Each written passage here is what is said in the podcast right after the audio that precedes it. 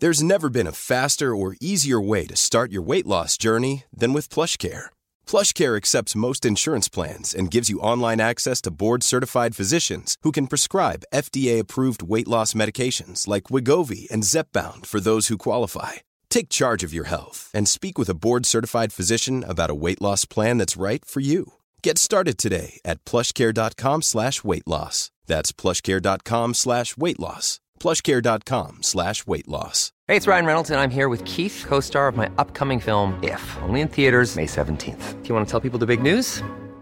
All right, I'll do. It. Sign up now and you'll get unlimited for $15 a month in six months of Paramount Plus Essential Plan on us. Mintmobile.com slash switch. Upfront payment of $45 equivalent to $15 per month. Unlimited over 40 gigabytes per month. Face lower speeds. Videos at 480p. Active Mint customers by 531.24 get six months of Paramount Plus Essential Plan. Auto renews after six months. Offer ends May 31st, 2024. Separate Paramount Plus registration required. Terms and conditions apply if rated PG. I'm Sandra, and I'm just the professional your small business was looking for. But you didn't hire me because you didn't use LinkedIn jobs. LinkedIn LinkedIn has professionals you can't find anywhere else, including those who aren't actively looking for a new job but might be open to the perfect role, like me. In a given month, over 70% of LinkedIn users don't visit other leading job sites. So if you're not looking on LinkedIn, you'll miss out on great candidates like Sandra. Start hiring professionals like a professional. Post your free job on linkedin.com/people today.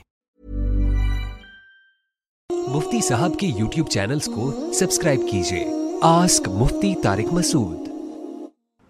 night duty کی وجہ سے دن کی نمازیں قضا کرنا ہم لوگ night duties کرتے ہیں ہمارا دن زیادہ تر سو کر گزرتا ہے اور اکثر ظہر اور عصر کی نماز رہ جاتی ہے آنکھ نہیں کھل پاتی کیا وہ نمازیں ہم بعد میں رات کو ایک ساتھ ادا کر سکتے ہیں یا کس ٹائم ادا کریں محمد حسن کراچی سے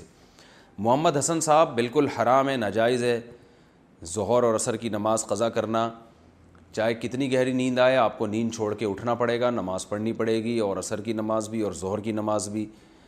تو ایسی ڈیوٹی کرنا جائز ہی نہیں ہے جس میں آپ کے لیے نمازیں قضا ہو رہی ہوں اور اگر ڈیوٹی کرنا آپ کے لیے لازمی ہے تو پھر نمازوں کا خیال کریں تو یہ کوئی شرعی عذر نہیں ہے آپ کے لیے کیونکہ نماز چھوڑ دینا اسلام میں شرک کے بعد سب سے بڑا گناہ ہے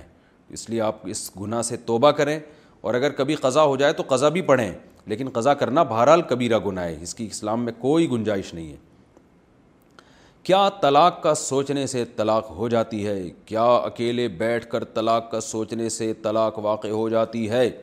نیز کنایا الفاظ میں کیا نیت ہونی چاہیے جس سے طلاق واقع ہو جاتی ہے مصطفیٰ صاحب سعودی عرب سے مصطفیٰ بھائی اللہ کا واسطہ دے کے کہتا ہوں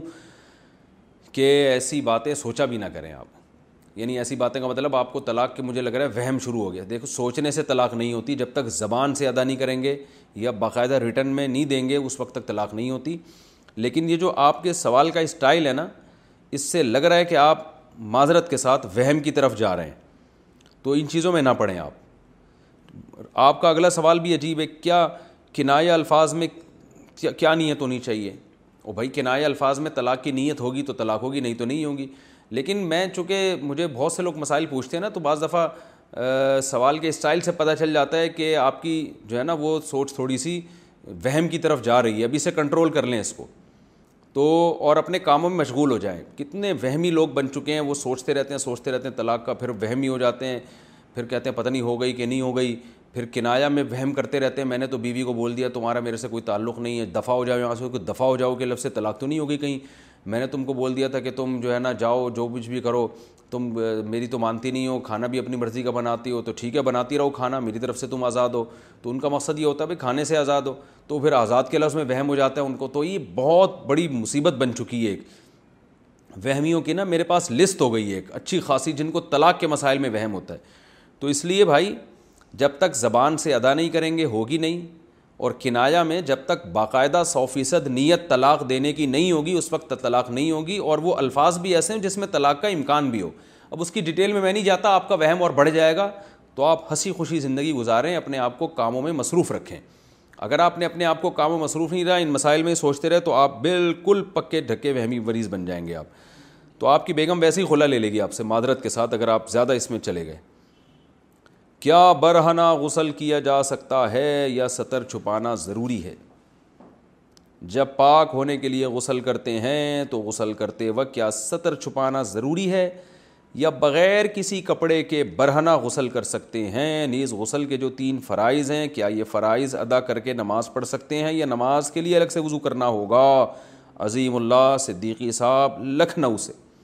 لکھنؤ والے بڑے ادب و آداب والے ہوتے ہیں تو اس لیے یہ پوچھ رہے ہیں کہ کپڑے پہن کے نہانا چاہتے ہیں یہ اور یا سطر چھپا کے نہانا چاہتے ہیں تو بھائی آپ کے آداب اپنی جگہ لیکن اتنی ٹینشن میں پبلک کو نہ ڈالیں عظیم اللہ صدیقی صاحب آج کل لوگ اسی طرح نہاتے ہیں گئے اور ظاہر ہے شاور لیا اور نکل رہا ہے پتلی گلی سے تو شریعت میں بھی کوئی سطر چھپانا نہاتے ہوئے ضروری نہیں ہے سطر چھپانا لوگوں سے ضروری ہے کہ لوگ نہ دیکھیں تو ظاہر ہے لوگوں کے سامنے تو انسان نہیں نہاتا نا نہاتا تو انسان دروازہ بند کر کے کنڈی لگا کے نہاتا ہے اور پاکستان اور انڈیا میں تو بیس بیس دفعہ چیک کیا جاتا ہے کہ کنڈی لگی بھی ہے کہ نہیں لگی کیونکہ یہاں کنڈیوں کا بھی اعتبار نہیں آپ کو پتہ ہے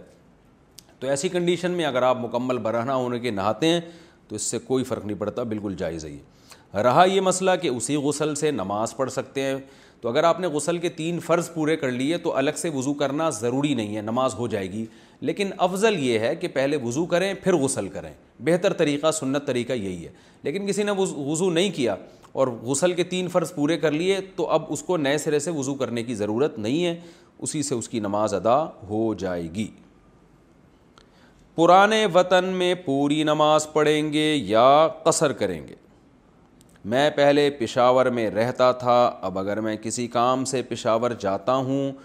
اور میرا ارادہ وہاں دو تین دن رہنے کا ہے تو میں وہاں پر سفر والی نماز پڑھوں گا یا پوری نماز پڑھوں گا عابد صاحب پشاور سے جناب اگر آپ پہلے پشاور میں بھی بچوں کے ساتھ رہتے تھے اور اب آپ پورے شفٹ ہو گئے ہیں گھر کا سامان اور بیوی بچے سب آپ نے کسی دوسرے شہر میں شفٹ کر دیے ہیں تو اب اس کی علامت ہے کہ اب پشاور آپ کا وطن نہیں رہا لہٰذا پشاور جب جائیں گے تو آپ دو رکعتیں پڑھیں گے قصر نماز پڑھیں گے جب تک کہ پشاور میں آپ پندرہ دن ٹھہرنے کی نیت نہیں کر لیتے اجتماعی دعا کی کیا فضیلت ہے فرض کے بعد اجتماعی دعا کرنا کیسا ہے آپ کے بیان میں سنا ہے کہ فرض نماز کے بعد دعا نہیں مانگنی چاہیے میں نے ایک حدیث سنی ہے کہ اگر کئی لوگ جمع ہوں اور ایک بندہ دعا مانگے باقی لوگ آمین کہیں تو ان کی دعا قبول ہوتی ہے تو اگر یہ عمل فرض نماز کے بعد یا کسی اور وقت کیا جائے تو کیا یہ جائز ہوگا اس بارے میں وضاحت فرما دیں عبداللہ صاحب بنو سے دیکھیں یہ جو آپ نے حدیث کا حوالہ دیا میرے علم میں ایسی کوئی روایت نہیں ہے البتہ اجتماعی دعا مانگنا جائز ہے اور نبی صلی اللہ علیہ وسلم صحابہ سے ثابت بھی ہے تو اس لیے اگر کوئی کبھی اجتماعی دعا مانگ لے تو کوئی حرج نہیں ہے اس میں بلکہ اس میں ایک فائدہ یہ ہے کہ لوگوں کو دعا سیکھنے کا موقع ملتا ہے لیکن جو متعین وقتوں میں لوگوں نے اجتماعی دعا کو ضروری سمجھ لیا ہے اور یا سنت سمجھ لی ہے خاص خاص وقتوں میں تو وہ ثابت نہیں ہے فرض نماز کے بعد دعا قبول ہوتی ہے لیکن دوسری حدیث سے پتہ چلتا ہے وہ وہ دعائیں ہیں جو آپ صلی اللہ علیہ وسلم نے جیسے آیت الکرسی ہے اللہ منت السلام ان کو دعائیں قرار دی ہے جو وظائف ہیں تو اگر کوئی اپنے طور پر فرض کے بعد دعا مانگنا چاہے اور سنت اس عمل کو نہ سمجھے تو ہاتھ اٹھا کے دعا بھی مانگ سکتا ہے کبھی کبھار اگر امام اجتماعی دعا کر لے فرض نماز کے بعد تاکہ لوگوں کو دعا مانگنے کا سلیقہ ہے تو یہ بھی جائز ہے لیکن یہ تمام چیزیں باقاعدہ حدیث سے ثابت نہیں ہیں کہ اس کو سنت عمل قرار دیا جائے جیسے ہمارے ہاں بر صغیر میں ہر نماز کے بعد بہت سی مسجدوں میں باقاعدہ فرض نماز کے بعد پابندی سے اجتماعی دعا ہوتی ہے اور لوگ اس کو ضروری سمجھنے لگے ہیں تو اس لیے اس کو ضروری سمجھنا ٹھیک نہیں ہے اور اس کو باقاعدہ سنت طریقہ سمجھنا بھی ٹھیک نہیں ہے صحابہ میں اسلاف میں اس کا معمول نہیں تھا بلکہ ہمارے جو فتاوہ کی کتابیں ان میں واضح لکھا ہوا ہے فتاوہ عالمگیریہ میں لکھا ہوا ہے کہ امام سلام پھیرنے کے بعد اللہ منت السلام کے بقدر بیٹھے گا اس کے بعد سنتوں کے لیے کھڑا ہو جائے گا تو اس میں کہیں بھی نہیں ہے فقہ کی کسی مستند کتاب میں کہ وہ باقاعدہ پراپر طریقے سے دعا مانگے گا یعنی جیسے ہاتھ اٹھا کے اجتماعی دعا مانگی جاتی ہے تو کہیں بھی نہیں ملتا اس کا نہ قرآن و سنت میں ثبوت نہ اسلاف میں نہ فقہ کی کتابوں میں تو لیکن بہرحال اس مسئلے میں شدت جائز نہیں ہے اماموں پہ فتوے لگانا جائز نہیں ہے بدعتیوں کے فتوے لوگ لگانا شروع کر دیتے ہیں ایک مسئلہ سن کے تو امام صاحب کو تنگ کرنا شروع کر دیتے ہیں فرض نماز کے بعد دعائی دعا مانگنا وہ اتنا بڑا مسئلہ نہیں ہے لیکن فتنے سے بچنا ایک دوسرے کا احترام کرنا یہ زیادہ اہم مسئلہ ہے تو آپ ایسا نہ ہو کہ ایک چیز کو ختم کرنے کا وہ طریقہ اختیار کریں جس سے مسجد میں لڑائیاں شروع ہو جائیں یا لوگ مسجد کے اماموں کا ادب و احترام چھوڑ دیں تو یہ طریقہ بالکل ٹھیک نہیں ہے اس لیے محبت سے جو ائمہ حضرات ہیں ان کو ایک دفعہ مسئلہ بتا دیا جائے کہ حضرت یہ ثابت نہیں ہے کہیں بھی کوئی فقہ کی کسی کتاب میں نہیں ہے حضرت مفتی رشید احمد صاحب کا اصل الفتاوہ میں اس پر باقاعدہ ایک رسالہ بھی ہے وہ بھی پڑھ لیا جائے اور پھر اگر کوئی عالم اس رائے سے اختلاف کرتا ہے تو علماء کی رائے میں اختلاف ہوتا ہے تو جو عالم جس رائے پر عمل کرنا چاہے وہ اس پر عمل کرے جو ہماری رائے تھی جو ہمیں تحقیق سے سمجھ میں آئی وہ ہم نے بتا دی تو خلاصہ یہ ہے کہ کسی بھی رائے پر عمل کریں پھڈے بازی نہ کریں لڑے نہیں ایک دوسرے کے خلاف فتوے بازی نہ دیں تو ہماری رائے جو جس پر ہمیں اطمینان ہے وہ یہی ہے کہ یہ نماز یہ یہ جو دعا ہے فرض نماز کے بعد باقاعدہ پراپر طریقے سے ہاتھ اٹھا کے اور اجتماعی سطح پہ یہ ثابت نہیں ہے میں یہ نہیں کہہ رہا کہ حرام ہے ناجائز ہے ثابت نہیں ہے اس کو سننا سمجھنا اس کو ضروری سمجھنا ٹھیک نہیں ہے تو اس لیے میرا معمول نہیں ہے میں نماز پڑھاتا ہوں تو میں اجتماعی دعا نہیں کراتا تو اور کوئی کرا رہا ہو تو میں اس کو گریبان سے پکڑتا بھی نہیں ہوں اور فتوے بھی نہیں لگاتا ان کو بتا دیتا ہوں بھائی یہ کہیں ثابت نہیں ہے مان جائیں ٹھیک ہے نہیں مانیں تو بھی ٹھیک ہے بہت ساری چیزیں دنیا میں ہو رہی ہیں سارے کام آپ سے پوچھ کے تھوڑی دنیا لوگ دنیا میں لوگ کرتے ہیں تو اس لیے اس کو جو بہت زیادہ اگر یعنی قابل ملامت وہ ہے کہ اگر کوئی امام نہیں کر رہی ہے دعا تو اس کو بھی ملامت نہ کریں لیکن لوگ چھوڑتے نہیں ہیں لوگ امامت سے نکال دیتے ہیں کہ آپ نے یہ دعا نہیں مانگی تو مسجد سے نکال دیتے ہیں اس کو تو یہ تو یہ تو زیادتی ہے نا اچھا بھائی قرض واپس ملنے کی امید نہ ہو تو زکوٰۃ کا حکم میں نے ڈیڑھ لاکھ روپے کسی کے پاس امانت کے طور پر رکھے تھے وہ ان سے خرچ ہو گئے آپ نے رکھے کیوں تھے میرے بھائی آپ نے میرا بیان نہیں سنا اب وہ ان کے پاس دینے کے لیے پیسے نہیں ہیں اس بات کو چار سال ہو گئے ہیں کیا اس پر زکوٰۃ ہوگی یا نہیں اگر ہوگی تو کسی حساب سے کامران شیخ انڈیا سے اس پر زکوٰۃ نہیں ہے کیونکہ اب ہیں ہی نہیں تو کہاں سے زکوٰۃ دیں گے آپ جب وہ پیسے ہی نہیں ہیں اور آپ کو انشاءاللہ تجربہ بھی ہو گیا ہوگا کہ جو بزرگ کہہ کر گئے ہیں نا کہ آپ کے پیسے وہی ہیں جو آپ کی پینٹ کی جیب میں ہیں جو پیسے آپ نے دوسرے کی پینٹ میں رکھوا دیے کسی بھی نیت سے تو اب وہ جس کی پینٹ ہے بر صغیر کا قانون یہ ہے کہ جس کی پینٹ میں پیسے ہیں تو پینٹ جس کی ہوگی پیسے بھی اسی کے کہلائیں گے اگرچہ شریعت کا یہ قانون نہیں ہے لیکن انڈیا پاکستان اور بنگلہ دیش میں جو قانون جو عملی طور پر نافذ ہے وہ یہ ہے کہ جس کی پینٹ میں پیسے ہوں گے تو پینٹ دیکھا جائے گا پینٹ کو دیکھا جائے گا کہ کس کی ہے وسیم بھائی کی پینٹ ہے تو پیسے بھی انہی کے ہیں سلیم بھائی کی پینٹ ہے تو پیسے بھی انہی کے ہیں رکھا کس نے اس کو نہیں ہمارے یہاں نہیں دیکھا جاتا تو اس لیے کسی کو پیسے دینے سے پہلے سو دفعہ سوچا کریں اوابین کی نماز اور رکتیں مغرب کی نماز کے بعد جو چھ رکت اوابین پڑھتے ہیں کیا اس میں مغرب کی دو سنتیں بھی شامل ہوں گی ہدایت اللہ صاحب کشمیر سے ہدایت اللہ بھائی مغرب کے بعد آپ صلی اللہ علیہ وسلم سے چھ رکتیں ثابت ہیں اور ان چھ رکتوں میں یہ مغرب کی دو سنت موقع بھی داخل ہیں ان کی بڑی فضیلت ہے چھ سے زیادہ بھی ثابت ہیں تو اس لیے چھ کم سے کم پڑھ لینی چاہیے مغرب کے بعد اور زیادہ پڑھیں تو بہت اچھا ہے لیکن جو ہمارے ہاں اس کو اوابین کی نماز کہا جاتا ہے تو یہ ٹھیک نہیں ہے اس لیے کہ حدیث میں جو اوابین کی نماز جس نماز کو کہا ہے وہ چاش کی نماز ہے ہی تر مد الفصال جیسے کہ حدیث کے الفاظ ہیں فتل کا سلاۃ الاوابین تو وہ چاش کی نماز کو کہا گیا ہے ہمارے ہاں مغرب کے بعد کی رکتوں کو اوابین کہہ دیا جاتا ہے تو اوابین کی نماز چاش کی نماز ہے جو دن میں پڑھی جاتی ہے تو یہ والی جو مغرب کے بعد کی نماز ہے یہ اوابین نہیں ہے لیکن اس کی ویسے فضیلت ہے پڑھنی چاہیے سنت سے ثابت ہے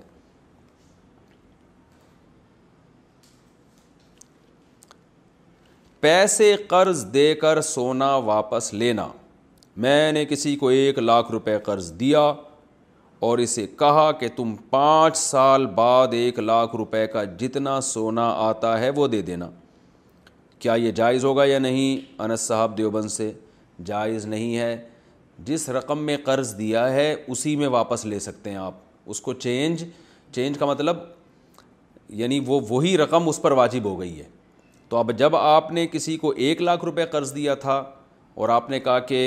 پانچ سال بعد ایک لاکھ روپے کا سونا جتنا آتا ہے وہ اچھا اچھا اچھا اچھا اچھا سوری سوری میں سوال آپ کا دوبارہ ریپیٹ کر دوں یعنی آپ نے یہ نہیں کہا تھا کہ ابھی جو ایک لاکھ روپے کا سونا آ رہا ہے وہ دینا بلکہ آپ نے یہ کہا تھا کہ ایک لاکھ روپے جب سال کے بعد آپ واپس کریں گے تو ایک لاکھ کا اس وقت جتنا سونا آئے گا وہ دے دینا تو یہ جائز ہے اس میں کوئی حرج نہیں ہے لیکن یہ شرط ہے باطل باطل کا مطلب یہ کہ اس پر واجب نہیں ہے کہ وہ سونا ہی دے بلکہ اس پر اصل واجب ہے کہ ایک لاکھ روپے رقم واپس کرے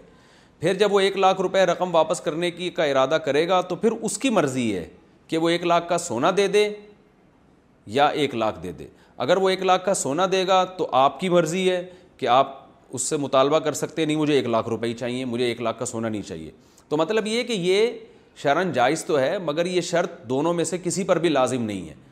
دوبارہ میں ریپیٹ کر دیتا ہوں آپ نے کسی کو ایک لاکھ روپے دیے اور آپ نے کہا سال کے بعد مجھے ایک لاکھ کا اس وقت جتنے سونا آئے گا ابھی کا ریٹ نہیں اس وقت ایک لاکھ کا جتنا سونا آئے گا وہ سونا واپس کرنا آپ نے کہہ دیا اس نے قبول کر لیا لیکن شریعت میں یہ شرط کا لدم ہے سال کے بعد جب وہ پیسے واپس لوٹائے گا تو وہ اگر ایک لاکھ روپے واپس لے کر آ جاتا ہے سونا نہیں لاتا تو آپ کو وہ ایک لاکھ روپے قبول کرنا پڑیں گے کیونکہ شرن جو چیز قرضے میں دی ہو نا جو جنس ہو وہی واپس کرنا واجب ہوتی ہے آپ اس سے یہ نہیں کہہ سکتے میں نے کہا تھا ایک لاکھ کا سونا نہیں نہیں وہ ایک لاکھ آپ کو قبول کرنے پڑیں گے لیکن وہ اپنی خوشی سے ایک لاکھ کے بجائے ایک لاکھ کا سونا لا کے دے دے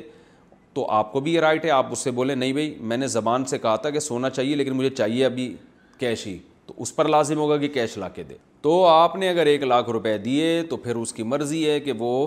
اس کی بھی مرضی اور آپ کی بھی مرضی ہے کہ سونے کی شکل میں واپس لینا چاہیں یا کیش کی شکل میں ہاں ناجائز جب ہوگا کہ آپ نے کسی کو ایک لاکھ کا ایک لاکھ روپے کیش دیے اور ایک لاکھ کا فار ایگزامپل ایک تولا سونا آتا ہے اور آپ نے یہ کہا کہ سال کے بعد میں تم سے ایک تولے سونا لوں گا یہ ناجائز ہے تو کیونکہ اس وقت سونے کے ریٹ اوپر نیچے ہو چکے ہوں گے تو اور آپ نے قرضہ دیا ہے کیش کی شکل میں تو اس کا طریقہ یہی ہے کہ اگر آپ سونے کی شکل میں واپس لینا چاہتے ہیں نا تو قرضہ بھی سونے ہی کی شکل میں دیں آپ کسی کو دس گرام سونا دے دیں یا پانچ گرام دے دیں یا دو گرام جو بھی ہے اور پھر آپ اس سے یہ کہیں گے کہ سال کے بعد میں نے آپ سے جو قرضہ واپس لینا ہے تو اسی سونے کی شکل میں لینا ہے پھر اس میں سونے کی قیمت بڑھ جائے یا کم ہو جائے اس سے فرق نہیں پڑے گا آپ نے اگر دس گرام سونا قرض دیا تھا تو سال کے بعد دس گرام ہی آپ کو واپس ملے گا اس میں قیمت بڑھ گئی تو آپ کا فائدہ ہے قیمت کم ہو گئی تو آپ کا نقصان ہے بیوی اولاد نہ چاہے تو شوہر کیا کرے اگر بیوی اولاد نہ چاہے تو کیا کرنا چاہیے میری ایک بیٹی بھی ہے جو چار سال کی ہے جب میں بیوی سے کہتا ہوں کہ ایک اور بچہ ہونا چاہیے تو وہ خوش نہیں ہوتی وہ کہتی مجھے اور نہیں چاہیے لیکن میں چاہتا ہوں کہ اور بچے ہوں اس صورت میں مجھے کیا کرنا چاہیے محمد سعد صاحب برطانیہ سے اگر آپ کی وائف کو کوئی بیماری نہیں ہے خدا نخواستہ کہ کوئی ماہرین یہ کہہ دیں کہ ان کے بچہ ہوا تو مرنے کا خطرہ ہے یا بہت شدید بیمار ہو جائیں گی ایسی کوئی بیماری نہیں ہے تو پھر وائف شوہر کی اجازت کے بغیر اولاد نہیں روک سکتی نہ تو شوہر اولاد روک سکتا ہے بیوی کی اجازت کے بغیر نہ بی اولاد روک سکتی ہے شوہر کی اجازت کے بغیر اس لیے کہ نکاح کا جو ایگریمنٹ ہے نا اس کی بیس اصل میں اولاد ہی ہے قدرت نے مرد اور عورت کا جو ملاپ رکھا ہے یہ بلکہ کسی بھی جنس میں جانوروں میں بھی پودوں میں بھی جو نر اور مادہ کا ملاپ ہے نا وہ اصل میں نسل کو بڑھانے کے لیے اس کی ریزن ہی یہی ہے اس کے علاوہ اور اس کی بنیادی وجہ ہے ہی نہیں کوئی تو حتیٰ کہ نبی صلی اللہ علیہ وسلم نے جو صحابہ کو نکاح کے بغیر زندگی گزارنے سے روکا اس کی وجہ بھی یہی ہے کہ یہ چیز نسل روکنے کا ذریعہ بنتی ہے تو تبھی محدثین نے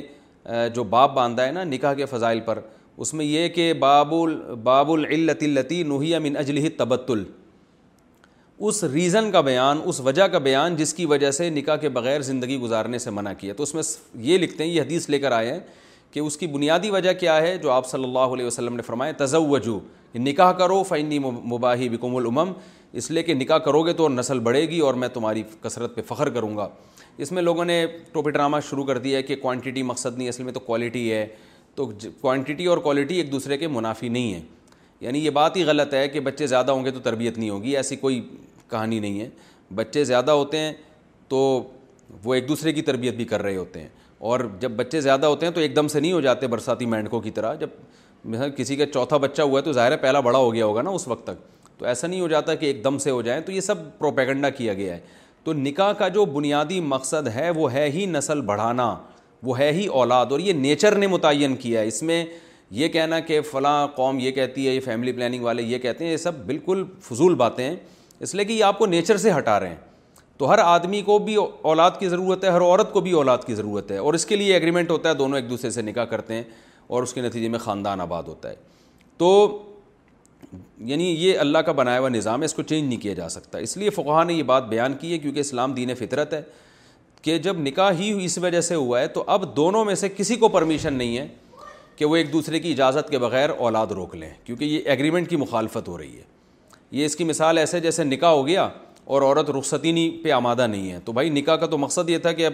عورت رخصتی کر کے شوہر کے گھر میں آئے گی وہ نہیں آ رہی تو پھر نکاح کس بات کا نکاح ہے تو اسی طرح جب نکاح ہو گیا تو اب یہ ایگریمنٹ خود بخود ہو گیا ہے کہ ہم اولاد دونوں پیدا کریں گے اور اگر کسی ضرورت سے اولاد روکنی ہے تو دونوں کی رضا سے رکے گی اولاد تو اس لیے نہ تو شوہر کے لیے جائز ہے کہ اگر بیوی اولاد چاہتی ہے تو شوہر اولاد نہیں روک سکتا بہت سے ایسے کیسز آتے ہیں کہ عورت اولاد چاہتی ہے مگر شوہر نہیں ہونے دے رہا اولاد خاص طور پہ دوسری شادی میں ایسے کیسز بہت آتے ہیں کہ مرد کہتے ہیں مجھے اولاد نہیں چاہیے جب کہ عورت کو اولاد چاہیے ہوتی ہے تو بلکہ یہاں تک بھی ہے کہ اگر عورت نے پہلے ایگریمنٹ بھی کر لیا نا کہ میں دوسری شادی کر رہی ہوں اس بیس پہ کہ مجھے اولاد نہیں چاہیے اور بعد میں وہ کہتی ہے اب چاہیے تو پھر شوہر پھر بھی اولاد نہیں روک سکتا تو جیسے عورت کو اولاد چاہیے تو شوہر اولاد نہیں روک سکتا تو اسی طرح شوہر کو اولاد چاہیے تو عورت اولاد نہیں روک سکتی گناہ گار ہو رہی ہیں آپ اپنی وائف کو سمجھائیں اور اصل میں پروپیگنڈا بہت کیا گیا ہے نا تو اس پروپیگنڈے سے آج کل خواتین متاثر ہیں تو ان کو بتائیں کہ اسی میں آپ کی صحت بھی ہے آپ کی صحت بھی اچھی ہو جائے گی اور آپ کو اللہ کی طرف سے ایک سہارا ملے گا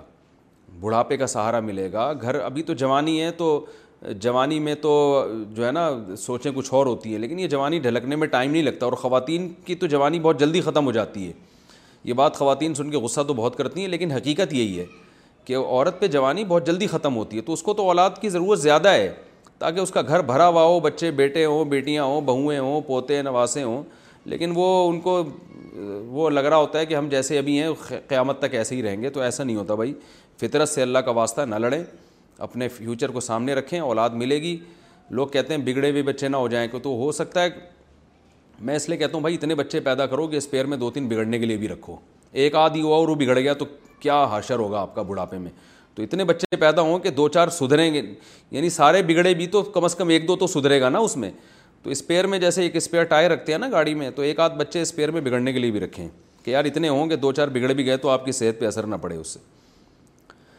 لیکن پبلک کے سمجھ میں باتیں آ نہیں رہی ہیں نہ آئیں ہمارا کام ہے پیغام پہنچا دینا سمجھ میں آئے ٹھیک ہے نہیں آئے تو آپ کی مرضی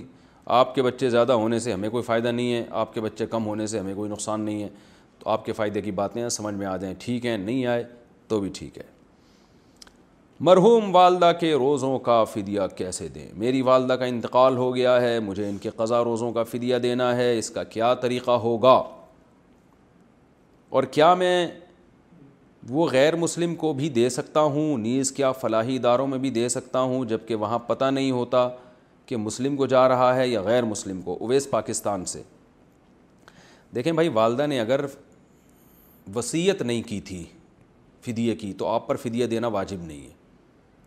تو والدہ کی وراثت تقسیم کریں جس جس کے حصے میں جو رقم آئے بس وہ ہے اور اپنے پیسوں سے اگر والدہ کے لیے صدقہ خیرات کر دیں تو بہت اچھی بات ہے اب چونکہ یہ واجب نہیں ہے تو اس کا حکم بھی صدقات واجبہ میں داخل نہیں ہے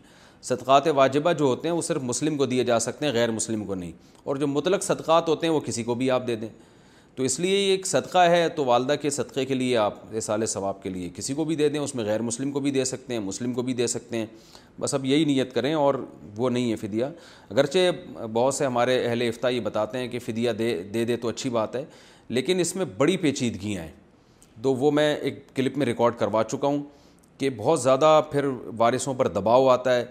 اور ظاہر شرن تو اس کی کوئی حیثیت ہے نہیں ایک اللہ کی رحمت سے امید رکھتے ہوئے کہا جاتا ہے کہ فدیہ دے دیں لیکن پھر نمازوں کا فدیہ بھی ہے پھر وہ اتنی لاکھوں لاکھوں روپے بن جاتے ہیں پوری پوری وراثت جائیدادیں اس میں ختم ہونے کا خطرہ ہوتا ہے تو شریعت کا جو مزاج ہے کہ میت کے بعد وہ وراثت اولاد کا حق ہے وہ استعمال کرے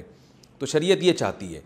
تو اس میں آپ اخلاقی طور پر بھی ذمہ داری ڈال دیتے ہیں نا اولاد پر کہ وہ فدیہ دے تو وہ اخلاقی نہیں وہ سمجھ رہے ہوتے وہ سمجھتے ہیں کہ ہم نے نہیں دیا تو ہم والدہ کو کہیں عذاب نہ ہو رہا ہو تو اس چکر میں وہ بہت ڈپریشن میں چلے جاتے ہیں ٹینشن میں چلے جاتے ہیں تو عملی طور پر اس کو پھر واجب ہی سمجھنے لگتے ہیں تو اس لیے جب ایک چیز شریعت میں نہیں ہے تو پھر اس کا مطلب نہیں ہے تو ہاں اپنے طور پر صدقہ جتنا آپ کرنا چاہیں کر لیں تو فتوے کی روح سے تو یہ ہے کہ فدیہ دے سکتے ہیں اور سوا دو کلو گندم ہے جو راجہ قول کے مطابق لیکن یہ کہ یعنی دے دیں گے تو اللہ کی رحمت سے امید کی جا سکتی ہے تو اس لیے میں جو فتویٰ دیتا ہوں اس بارے میں وہ یہی ہے کہ بس اب جو وصیت نہیں کی انہوں نے تو اس لیے بس ان کے لیے دعائیں مغفرت کریں اللہ ان کے روزوں کو نمازوں کو معاف کرے اور جتنا توفیق آپ کو ویسے صدقہ تو خیرات کی ہوتی ہے اسی نیت سے صدقہ کر دیا کریں کہ اللہ ان سے جو نماز روزے رہ گئے تھے تو اپنے فضل سے معاف کر دے تو بس جو ٹوٹا پھوٹا صدقے کی آپ کو توفیق مل جائے وہ کافی ہے اور وہ ہر ایک کو دیا جا سکتا ہے عمرے کے بعد حرم سے باہر بال کٹوا سکتے ہیں میں نے عمرے کے بعد احرام نہیں کھولا بلکہ جدہ میں جا کر وہاں بال کٹوائے پھر احرام کھولا تو کیا بال کٹوانا حرم کی حدود میں ضروری ہے یا پھر جا کر بھی کٹوا سکتے ہیں واجد محمود ریاض سے بھائی جان حرم کے اندر بال کٹوانا ضروری ہے کیونکہ ورنہ تو پھر لوگ پاکستان آ جائیں انہیں لمبے بالوں کے ساتھ یہاں کے بال کٹوا دیں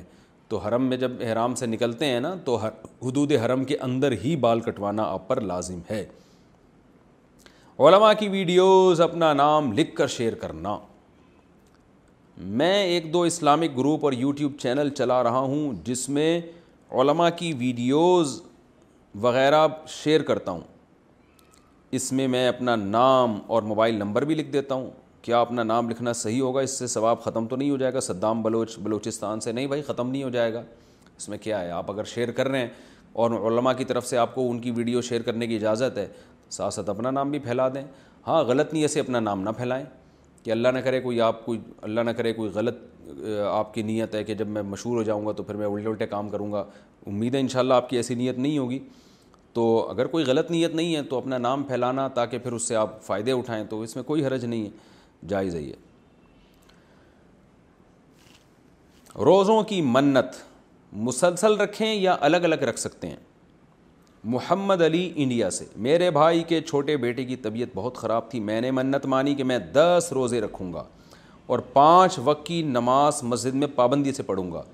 اور میں نے یہ نیت بھی کی کہ اگر میں نے نو روزے رکھ کر ایک چھوڑ دیا تو دوبارہ شروع سے روزے رکھوں گا بیچ میں ناغہ نہیں کروں گا اب اس سلسلے میں کیا حکم ہے کیا مجھے لگاتار دس روزے رکھنا ہوں گے یا فدیہ بھی دے سکتا ہوں محمد علی آپ کو دس روزے لگاتار رکھنے پڑیں گے نو رکھ کے چھوڑ دیے تو دوبارہ سے پھر دس رکھنے پڑیں گے ویسے اگر کوئی نیت کرتا ہے نا منت مانتا ہے یہ کام ہو گیا تو میں دس روزے رکھوں گا تو اس پر لگاتار واجب نہیں ہے جب چاہے رکھ لے لیکن اگر اس کی نیت یہ تھی کہ لگاتار رکھوں گا تو پھر لگاتار رکھنے پڑیں گے اس میں ایک بھی چھوٹ گیا تو دوبارہ سے دس اور فدیہ نہیں ہے آپ کو روزے ہی رکھنے پڑیں گے امامے کا شملہ کیا آدھی کمر سے لمبا رکھ سکتے ہیں میں مشکات کا طالب علم ہوں کچھ دنوں پہلے ایک حدیث آئی کہ امامے کا شملہ نصف کمرے کمر سے زیادہ نہیں ہونا چاہیے جبکہ میں نے یہاں کئی سارے علماء کو دیکھا ہے کہ ان کا شملہ نصف کمر نصف کمر سے لمبا ہوتا ہے اس بارے میں رہنمائی فرمائیں عطاء الرحمٰن انڈیا سے دیکھیے شملہ حدیث میں آتا ہے اس کو لمبا کرنے سے آپ صلی اللہ علیہ وسلم نے منع فرمایا فی ثلاثہ تین چیزوں میں اس بال حرام ہے ایک اظہار میں اور ایک قمیض میں یعنی قمیض کو آپ اتنا لمبا کہ ٹخنوں سے ہو جائے اور ایک امامے کا شملہ لمبا کرنا لیکن اس کی کوئی مقدار یعنی شلوار اور قمیض کی مقدار تو حدیث میں آئی ہے کہ ٹخنوں سے اوپر رہیں لیکن امامے کی کوئی مقدار حدیث میں نہیں آئی ہے تو اس لیے صحیح قول یہی ہے کہ اس میں جب حدیث میں کوئی مقدار نہیں ہے تو عرف میں جس کو لمبا شملہ سمجھا جائے گا وہ لمبا شملہ ہوگا اور جس کو عرف میں لمبا نہیں سمجھا جائے گا وہ لمبا نہیں ہوگا تو آدھی کمر تک تو آج سبھی رکھتے ہیں تو آج کل جو ایک ہم نے ایک اندازہ لگایا کہ اگر آپ کی جو جہاں آپ نے شلوار باندھی ہوئی ہے اس سے بھی نیچے اگر شملہ جاتا ہے نا تو دیکھنے میں وہ لمبا لگتا ہے ابھی ظاہر اس بارے میں کوئی حدیث تو نہیں ہے سراہتاً تو اب عرفی کا اعتبار ہوگا بعض لوگوں نے گھٹنے تک شملہ کھینچا ہوا ہوتا ہے گھٹنے تک تو یہ بالکل حرام ہے ناجائز ہے کیونکہ یہ تو واقعی سب کی نظر میں یہ لمبا کہلاتا ہے شملہ تو اگر کوئی کمر کے نیچے حصے تک بھی شملہ لے جاتا ہے تو میرا خیال ہے عرف میں اس کو لمبا نہیں کہتے اس سے زیادہ اگر لے کے جائے گا تو وہ لمبا لگتا ہے لیکن اس میں بھی اختلاف رائے ہو سکتا ہے لیکن اگر کوئی گھٹنوں تک شملہ کھینچ کے لے جا رہا ہے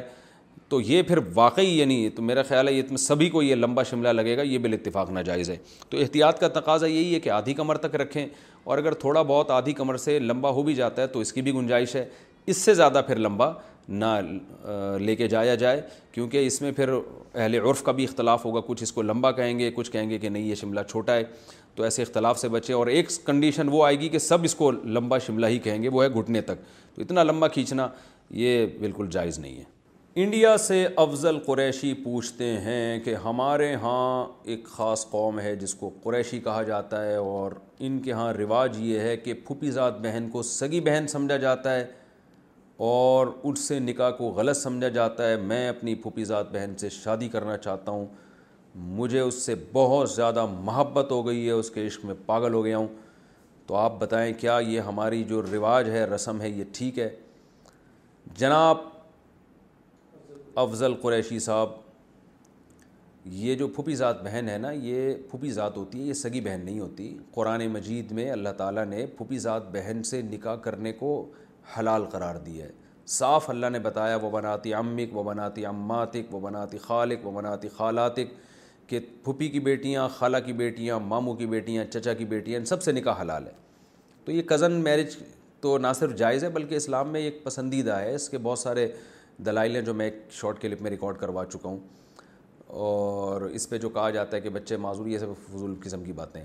تو یہ تو اچھی بات ہے تو اگر آپ اپنی پھوپھی زاد سے نکاح کرنا چاہتے ہیں تو بہت اچھا رشتہ ہے اسلام میں بالکل اجازت ہے آپ کی قوم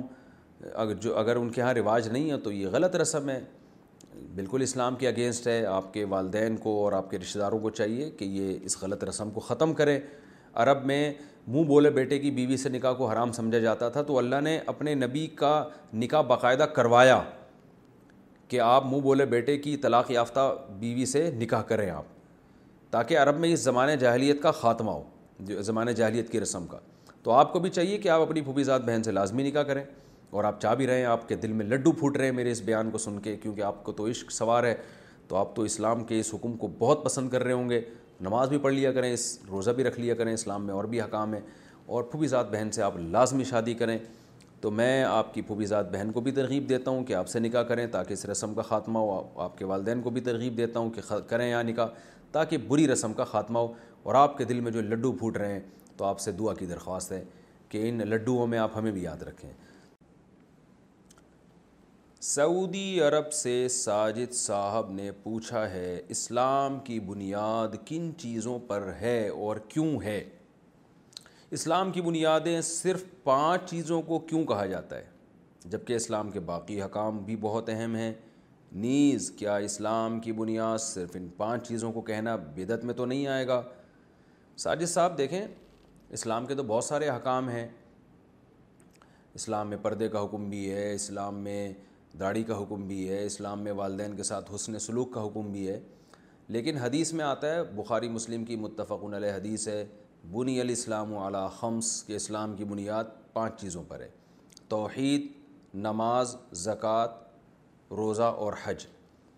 تو ان کو الگ سے اس لیے بیان کیا گیا کہ باقی جتنے اسلام کے حکام ہیں نا وہ تو ویسے بھی آسانی سے عقل سے سمجھ میں آتے ہیں والدین کے ساتھ حسن سلوک کا حکم اس لیے کہ ان کے احسانات ہیں یہ تو کوئی بھی تھوڑی سی سینس رکھنے والا آدمی ہوگا یا غیرت ہوگی تو اس کو یہ حکم سمجھ میں آئے گا تو اسی طرح چوری نہ کرو اسلام نے کہا اور اسلام نے کہا کہ بھائی جو ہے وہ جھوٹ مت بولو اور چور کی چوری کی جو سزا ہے ہاتھ کاٹنے کا حکم تو سزا تو کوئی نہ کوئی ہوگی نا کسی بھی مذہب میں چوری کو تو دنیا میں کوئی بھی جائز نہیں کہتا تو اسلام نے ایک سزا متعین کر دی ہاتھ کاٹ دیے جائے تو اسلام نہیں ہوتا تو کوئی دوسرا مذہب وہ اپنے لحاظ سے حکم دے دیتا تو پانچ چیزوں کو اس لیے کہا گیا کہ اسلام ان پانچ چیزوں کی وجہ سے دیگر مذاہب سے دیگر مذاہب سے ممتاز ہے کیونکہ دیگر مذاہب میں آپ کو عبادات کے جو خاص طریقے ہیں وہ ہر مذہب کے اپنے کوئی مخصوص طریقے ہوتے ہیں تو جب کہ اسلام میں یہ ہیں ان میں سب سے پہلے اسلام قائل ہے توحید کا دیگر مذاہب سے جو اسلام کو جو چیز جدا کرتی ہے وہ یہی ہے دوسرے مذاہب توحید کے قائل نہیں ہیں تو یہاں سے ان کا پتہ صاف ہو گیا دوسری پھر اللہ کی عبادت کیسے کرنی ہے اللہ کی جو مخصوص طریقے سے عبادت ہر مذہب میں ہوتی ہے یعنی پہلے تو اللہ کو ایک ماننا ہے پھر ایک ماننے کے بعد اب اس کو اس کی غلامی یعنی اس کی عبادت جو ہر مذہب کے خاص ایک جس کو ورشپ کہا جاتا ہے ہر مذہب میں ہوتی ہے عیسائی چرچ میں جاتے ہیں یہودی اپنے عبادت خانوں میں جاتے ہیں سکھ اپنے عبادت خانوں میں جاتے ہیں ہندو اپنے مندروں میں جا کے مخصوص اعمال کرتے ہیں تو ہمیں بتا دیا گیا کہ وہ جو مخصوص چیزیں جو مخصوص قسم کی عبادت ہے وہ اسلام میں پھر چار طرح کی ہے ایک نماز ہے جس کے مخصوص احکام ہیں دوسرا زکوٰۃ ہے جو مخصوص طریقہ ہے اس کا مخصوص احکام ہے اور خاص خاص اس کی شرطیں پھر ایک روزہ ہے اور ایک حج ہے تو یہ وہ پانچ چیزیں جو اسلام کو دیگر مذاہب سے بالکل ممتاز اور جدا کرتی ہیں جو مسلمان کے علاوہ کوئی بھی نہیں کرے گا تو اس لیے ان کو خاص طور پر اسلام کی بنیاد کہا گیا ہے کہ یہ پانچ چیزیں ایسی ہیں جن کے بغیر ایک آدمی مسلم ہو ہی نہیں سکتا کیونکہ باقی حکام میں تو بہت سے غیر مسلم بھی کر رہے ہوتے ہیں بہت سے غیر مسلم والدین کی خدمت کر رہے ہیں بہت سارے غیر مسلم چوری کو غلط سمجھتے ہیں کچھ لوگ داڑھی کے بھی قائل ہیں سکھ لوگ بھی داڑھی کے وجوب وجوب کے قائل ہیں یعنی وجوب کا مطلب ان کی مذہب میں یعنی ان کے ہاں یہ بھی ضروری ہے تو لیکن یہ جو چیزیں ہیں نا یہ خاص چیزیں یہ اسلام کو کی بیس ہیں یہاں اس کے بغیر تو آپ مسلم ہی نہیں کہلائیں گے تو دنیا کی نظر میں اچھے انسان تو کہلائیں گے لیکن اللہ کی نظر میں مسلم نہیں کہلائیں گے آپ اور افسوس کی بات ہے آج مسلمانوں نے بنیادی کوئی بنیادی کو چھوڑ دیا ہے بہت سے مسلمان نماز نہیں پڑھتے بعض نماز پڑھتے ہیں زکوٰۃ نہیں دیتے تو آپ کو اسلام کی بنیاد قائم کرنے کے لیے ان پانچ چیزوں پہ تو پہلے آنا پڑے گا عرب ممالک میں جمعے کی سنتیں کیسے پڑھیں یہاں جمعے کے دن خطبے سے پہلے چار سنت کا وقت نہیں دیا جاتا اس صورت میں ہمیں کیا کرنا چاہیے موسا صاحب مکہ مکرمہ سے پوچھتے ہیں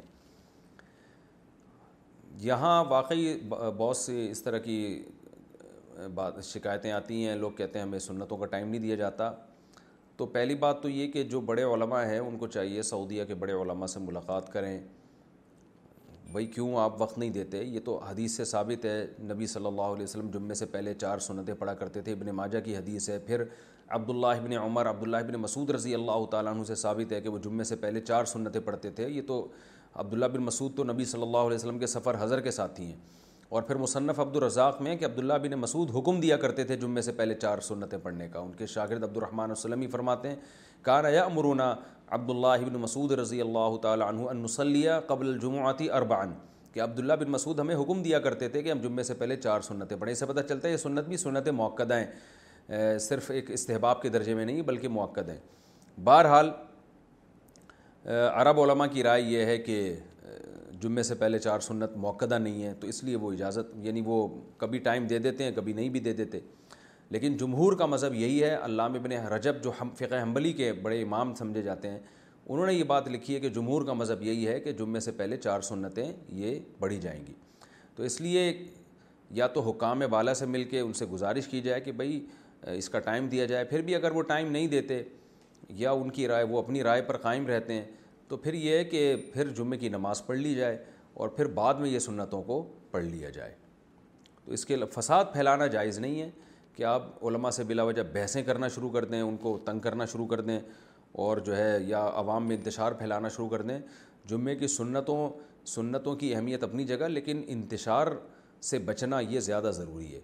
تو نئی وقت ملتا تو کوئی بات نہیں پھر آپ جمعے کے بعد یہ سنتیں پڑھ سکتے ہیں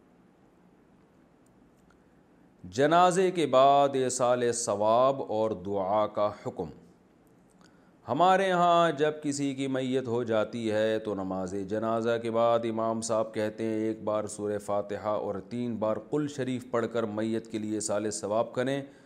اور پھر اس کے بعد دعا بھی مانگی جاتی ہے پھر میت کو دفن کرنے کے بعد قبر پر بھی دعا مانگی جاتی ہے کیا ایسا کرنا درست ہے راشد صاحب حالہ سندھ سے نہیں جناب ایسا کرنا درست نہیں ہے اس لیے کہ دین میں نبی صلی اللہ علیہ وسلم نے فرمایا من احدث فی امرنا هذا ما ليس منه فهو رد کہ ہمارے دین میں کوئی بھی نئی چیز ایجاد کرے گا وہ رد ہے تو آپ صلی اللہ علیہ وسلم نے جنازہ جو ہمیں بتایا وہ خود ایک دعا ہے اس میں یہ دعا مانگی جاتی ہے مختلف دعائیں ہیں مشہور دعا یہی ہے اللہ مغفر لحینہ و شاہدینہ و غائبینہ تو یہ میت لیے کے لیے دعا تو ہو رہی ہے سب حاضرین کے لیے بھی ہو رہی ہے میت کے لیے بھی ہو رہی ہے یہ ایسے ہی ہے جیسے کوئی دعا مانگے اور پھر کیا دعا کے بعد پھر دعا اب جب اس کو منع کیا جائے بھائی دعا تو ہو گئی نا تو وہ کہے کہ ممانعت کی کیا دلیل ہے کہ دعا کے بعد دعا نہیں مانگی جائے گی تو عبادات میں جو ہے نا کسی چیز کے ہونے کی دلیل ہوتی ہے نہیں ہونے کی دلیل نہیں مانگی جاتی مثال کے طور پر فجر کی دو فرض ہیں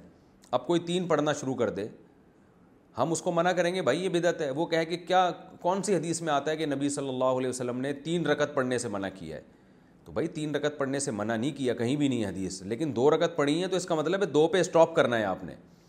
ایک رکت میں آپ صلی اللہ علیہ وسلم نے دو سجدے کی ہیں اب آپ جوش میں آ کے ایک رکت میں تین سجدے کر لیں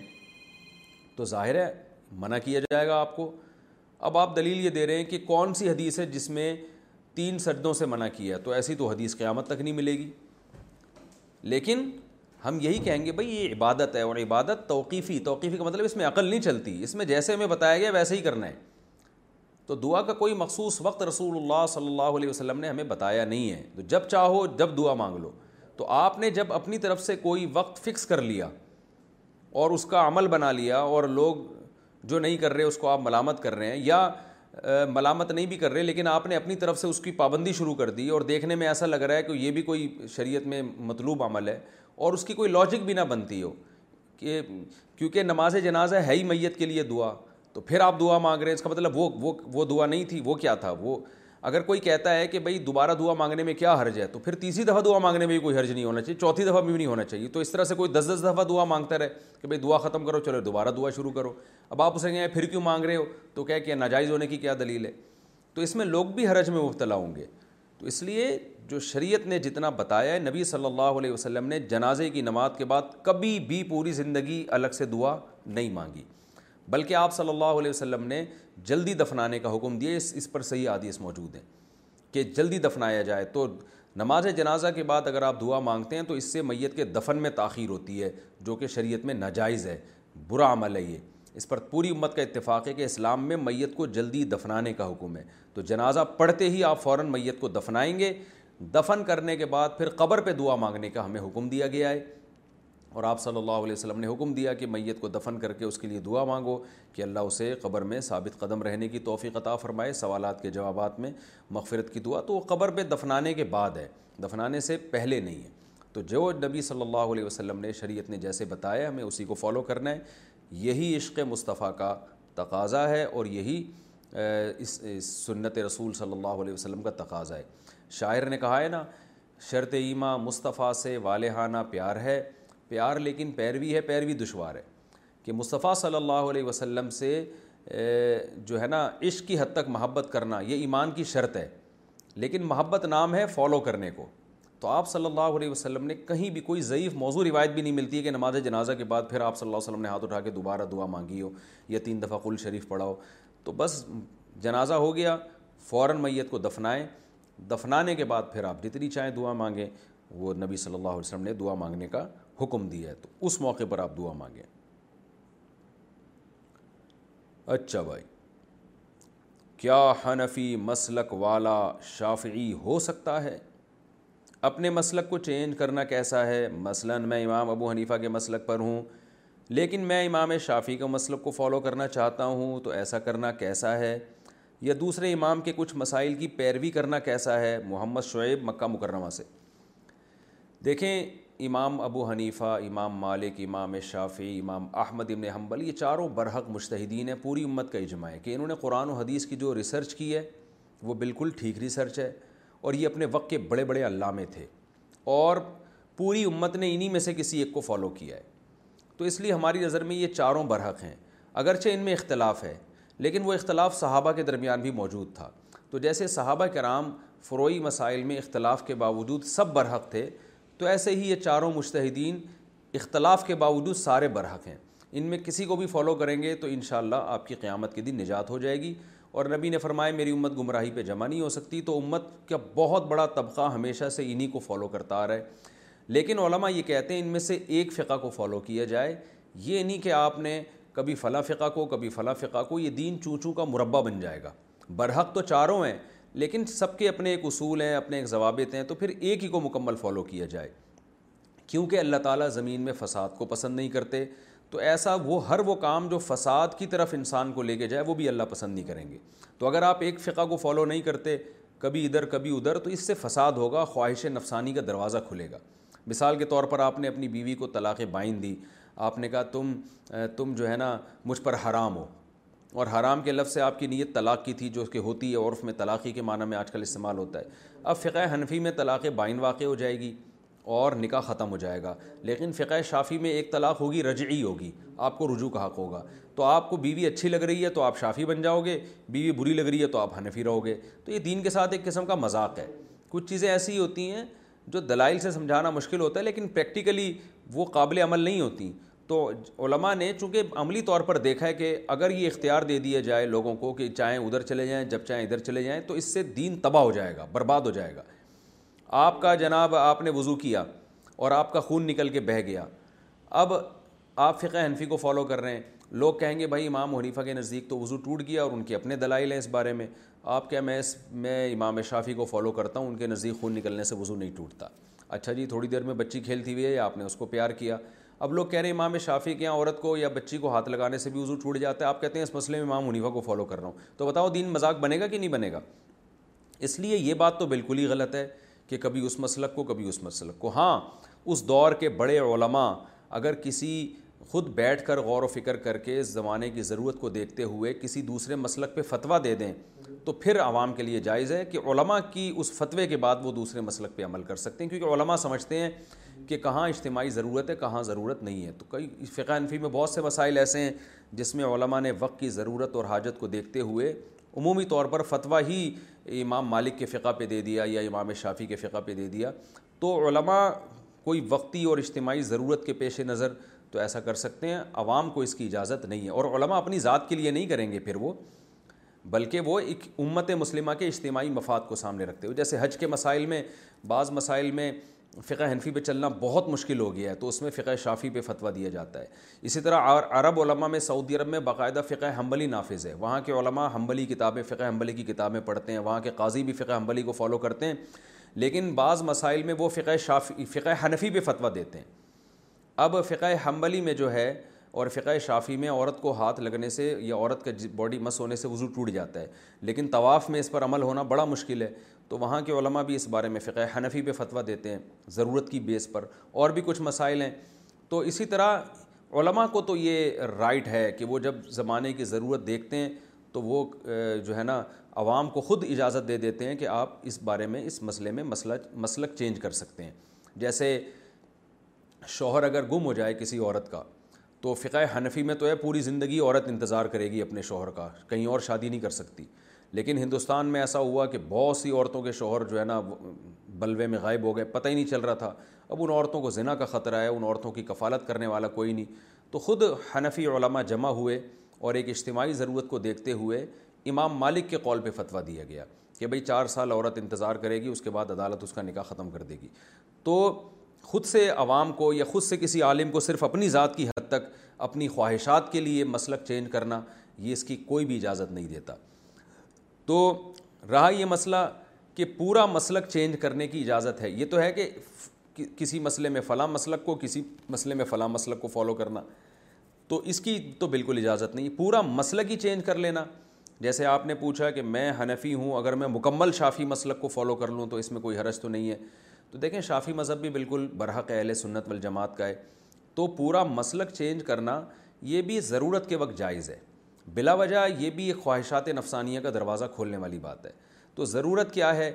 کہ اگر آپ کسی ایسے ملک میں رہتے ہیں جہاں سارے شافی مسلک کو فالو کرتے ہیں وہاں علماء عدالتیں سب فقہ شافی کے مطابق ہیں اور وہاں آپ کو فقہ حنفی پہ کو بتانے والا کوئی نہیں ہے یا بہت مشکل ہے تو ایسے موقع پہ کوئی اگر اپنا فقہ چینج کر لے تو کوئی حرج نہیں ہے کوئی سعودی عرب میں کسی ایسی جگہ پہ رہتے ہیں جہاں سارے علماء ہی فقہ حنبلی کو فالو کرتے ہیں میرے پاس ایک صاحب آئے کہتے ہیں ہمارے سارے باپ دادا حنفی تھے لیکن میں سعودی عرب میں پیدا ہوا وہاں جتنے بھی علماء ہیں وہ حنبلی ہی ہیں تو مجھے جو مسئلہ میں ان سے آسانی سے پوچھ لیتا ہوں تو اس لیے میں بچپن سے فقہ حنبلی کو فالو کرتا آ رہا ہوں تو میں نے کہا ٹھیک ہے تو وہ بھی برحق مذہب ہے تو اگر آپ فقہ حنبلی کو فالو کرتے ہیں اس لیے کہ آپ کے دائیں بائیں سارے علماء حنبلی ہیں اور وہ آپ کو زیادہ آسانی سے آپ ان سے مسئلہ پوچھ لیتے ہیں تو پھر اسی کو فالو کریں آپ تو ایسی کوئی مجبوری ہو تو پھر تو ٹھیک ہے بلا وجہ یہ ٹھیک اس لیے نہیں ہے کہ اس سے بھی خواہشات کا دروازہ کھلتا ہے آج آپ نے فقہ انفی کو چھوڑ کر فقہ شافی قبول کیا تو کل آپ کو فقہ حنبلی میں کچھ آسانیاں لگیں گی پتہ چلا ادھر نکل لیے پھر آپ کو لگا یار فقہ مالکی میں وہ طلاقیں دے دیں تو وہ والے مسلک میں نہیں ہونی تو ادھر کو نکل لیے پھر آپ کو پتہ چلا فلاں مسلک میں خرید و فروغ کا یہ طریقہ ناجائز ہے فلاں میں جائز ہے تو ادھر کو نکل لیے تو وہ بالکل ایسی مثال ہوتی ہے جیسے ہم طلبہ جب تھے نا مدرسے میں پڑھتے تھے تو جو طالب علم ایک ہی مدرسے میں پورے دور حدیث تک پڑھتا ہے آخر تک تو ہم دیکھتے ہیں وہ اس سے تو اللہ دین کا کام بھی لیتے ہیں اس میں علم بھی آتا ہے اور جن طلبا کو مدرسے بدلنے کا شوق ہو جاتا ہے نا پھر وہ بدلتے ہی رہتے ہیں وہ ٹکتے نہیں ہیں کہیں ان پہ پھر برکت ختم ہو جاتی ہے علم کی یعنی اس عمل کو حرام اور ناجائز تو نہیں کہا جائے گا لیکن علم کی برکت ختم ہو جاتی ہے تو ایسے ہی مسلک بلا وجہ چینج کرنا بغیر کسی شدید ضرورت کے یا حاجت کے تو اس سے کیا ہوتا ہے کہ انسان کی جو عمل کی ایک برکت ہے اور جو اللہ کی رضا کا ایک جذبہ ہے اللہ کی خاطر اس جذبے میں بہرحال کمی آتی ہے اور وہ پھر بھی بس ذائقے چینج کرنے کے عادی ہو جاتا ہے اس لیے چاروں فقہ بالکل برحق ہیں کسی ایک کو بھی فالو کریں تو آپ ٹھیک ہے لیکن بلا وجہ کسی فقہ کو تبدیل کرنا یا تو کوئی بہت بڑا عالم ہو بہت بڑا علامہ ہو اور وہ سب کے دلائل بہت اچھی طرح سے جانتا ہے سمجھتا ہے اس کو دلائل کی قوت کی بیس پہ ایسا لگا کہ فلاں فقہ اس کو لگا کہ قرآن و سنت کے زیادہ قریب ہے تو وہ اگر دلائل کی بیس پہ اگر ایسا کرتا ہے تو بات سمجھ میں آتی ہے عامی آدمی تو بیچارہ اس کو تو حدیثوں کے ترجمے بھی نہیں آتے جیسے امام تحاوی رحمہ اللہ تعالیٰ وہ شافی مسلک کے تھے تو بہت بڑے محدث تھے تو ان کو دلائل کی قوت سے لگا کہ فقہ حنفی زیادہ قرآن و سنت کے قریب ہے تو انہوں نے شافی مسلک چھوڑ کر فقہ حنفی پہ کنورٹ ہو گئے تو ایسے ہی بعض حنفی علماء جو بڑے بڑے علامے گزرے ان کو لگا کہ فقہ شافی زیادہ قرآن و سنت کے قریب ہے علم کی بیس پر دلائل کی قوت کی بیس پہ تو وہ مکمل شافی فقہ کو فالو کرنا شروع کر دیا انہوں نے تو ایسے ادھر سے کچھ شافی حنفی بنے کچھ حنفی شافی بنے تو کسی پر بھی کسی نے کوئی ملامت نہیں کی اس لیے کہ وہ بڑے بڑے علامے تھے ان کا رائٹ تھا لیکن عامی آدمی کے پاس علم ہوتا نہیں ہے وہ تو یوٹیوب کے کلپ دیکھ دیکھ کے متاثر ہو رہا ہوتا ہے نہ حدیثوں کے ترجمے آتے ہیں ایک حدیث اس کے سامنے ہوگی تو دوسری جو دوسرے مشتحد کی دلیل ہے وہ اس کے سامنے ہی نہیں ہوتی وہ سمجھتا ہوتا ہے کہ ہوتا وہ کم علم ہے لیکن اس کو یہ بھی نہیں پتہ ہوتا کہ میرے پاس علم نہیں ہے تو ایسے عامی آدمی کو اجازت نہیں دی جا سکتی ہاں شدید مجبوری میں اجازت دی جائے گی وہ مجبوری میں نے آپ کو بتا دی کہ ایسی جگہ رہتا ہے جہاں ایک ہی فقہ کو سب فالو کر رہے ہیں تو بلا وجہ کباب میں ہڈی یا ڈیڑھ اینٹ کی الگ سے مسجد بنانا تو بہتر نہیں ہے کہ جس فقہ کو سب فالو کر رہے ہیں اسی کو فالو کر لو تو آپ کسی ایسے کنٹری میں رہتے ہیں جہاں سارے ہی شافی ہیں اور سب وہ ایک ہی اسی پہ ڈگر پہ چل رہے ہیں اور آپ ایک اکیلے وہاں پر ہیں اور آپ کو آپ کے فقہ کا بتانے والا بھی کوئی نہیں ہے پھر تو ٹھیک ہے آپ شافی فقہ بھی چلیں لیکن اگر ایسا نہیں ہے تو جس فقہ پہ ہیں وہ ٹھیک ہے اسی پہ چلتے رہے آپ تو جس پہ چلیں ٹھیک ہے لیکن دوسرے کے لیے اپنا ظرف بڑا رکھیں دوسرے کو بھی ٹھیک سمجھیں مسئلہ ایک مسلک کو فالو کرنا یہ غلط نہیں ہے ایک مسلک کو فالو کر کے دوسرے کو یہ سمجھنا کہ یہ قرآن و سنت کو نہیں مانتے یہ چیز تعصب ہے یہ عصبیت ہے یہ غلط ہے میں سعودی عرب کے بڑے بڑے مفتیان کرام کے فتوے میں نے پڑھے ہیں تو ایک وہاں کی دارالفتہ کی کمیٹی سے ایک فتویٰ نکلا تھا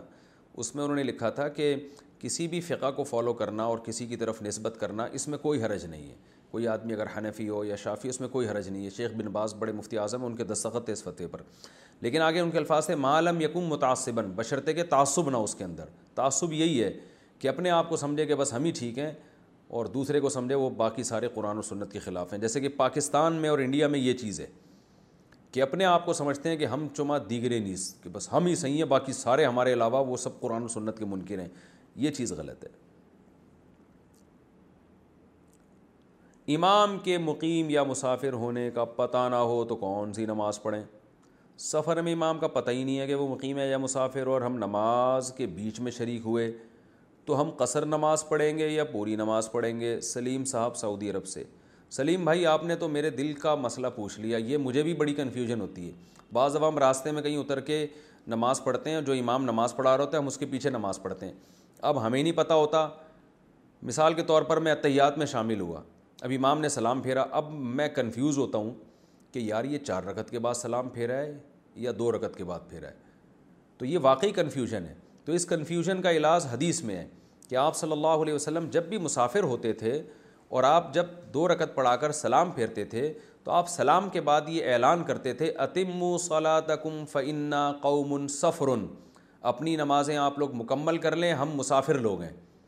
تو اس سے پتہ چلتا ہے کہ امام کو چاہیے کہ وہ سلام پھیرنے کے بعد یہ بتا دے لوگوں کو عربی میں نہیں بتا سکتا اردو میں بتا دے پشتوں میں بتا دے سندھی میں بتا دے پنجابی میں بتا دے تو ہم نے جو ہے نا دو رکتیں پڑھی ہم مسافر ہیں تو یہ امام کی ذمہ داری ہے کہ وہ یہ بتا دے کہ ہم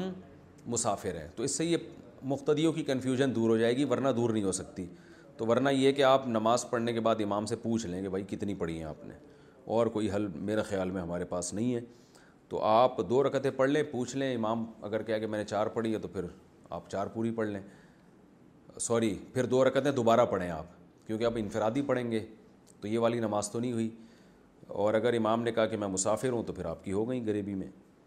لیکن یہ امام کی ذمہ داری ہے کہ وہ سلام پھیرنے کے بعد لوگوں کو بتا دے کہ میں مسافر ہوں نہیں بتاتا اس کا مطلب وہ مقیم ہے لیکن آج کل اماموں کو یہ مسئلہ معلوم نہیں ہے بہت سے اماموں کو اور معلوم ہے تو وہ بتاتے نہیں ہیں تو اس لیے مقتدی کنفیوژن کا شکار ہو جاتے ہیں پیسوں کو ڈالرز میں رکھ کر سیونگ کرنا یہاں یہ رجحان ہے کہ لوگ اکثر اپنے پیسے ڈالرز کی شکل میں رکھتے ہیں اس کا فائدہ تب ہوتا ہے جب ڈالر کی قیمت بڑھ جاتی ہے تو کیا اس طرح ڈالرز میں پیسے رکھ کر نفع حاصل کرنا جائز ہے شاہ زیب صاحب کوئٹہ سے لیکن بذات خود تو یہ عمل جائز ہے تجارت کا ایک طریقہ ہے تو ناجائز ہونے کی کوئی دلیل نہیں البتہ اگر کوئی ایسا ہو کہ سارے ہی رکھنا شروع کر دیں اور ملک کو نقصان ہونا شروع ہو جائے اجتماعی سطح پہ بڑے پیمانے پر اور پھر علماء اس کے ناجائز ہونے کا فتویٰ دیں تو پھر یہ ناجائز ہوگا اصل اس میں جواز ہی ہے جب تک کہ کوئی ملک کا بڑے پیمانے پر خدا نخواستہ معاشی لحاظ سے نقصان نہ ہو کیونکہ سارے ہی اگر یہ شروع کر دیں گے اور بڑے پیمانے پر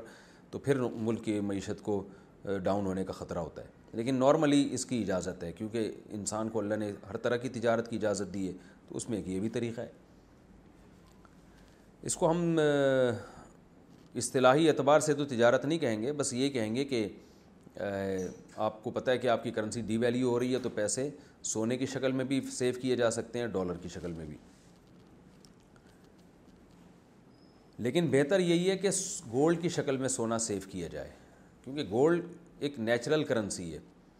اور اس سے معیشت کو نقصان بھی نہیں ہے ڈالر میں اگر سارے ہی آ جائیں گے نا تو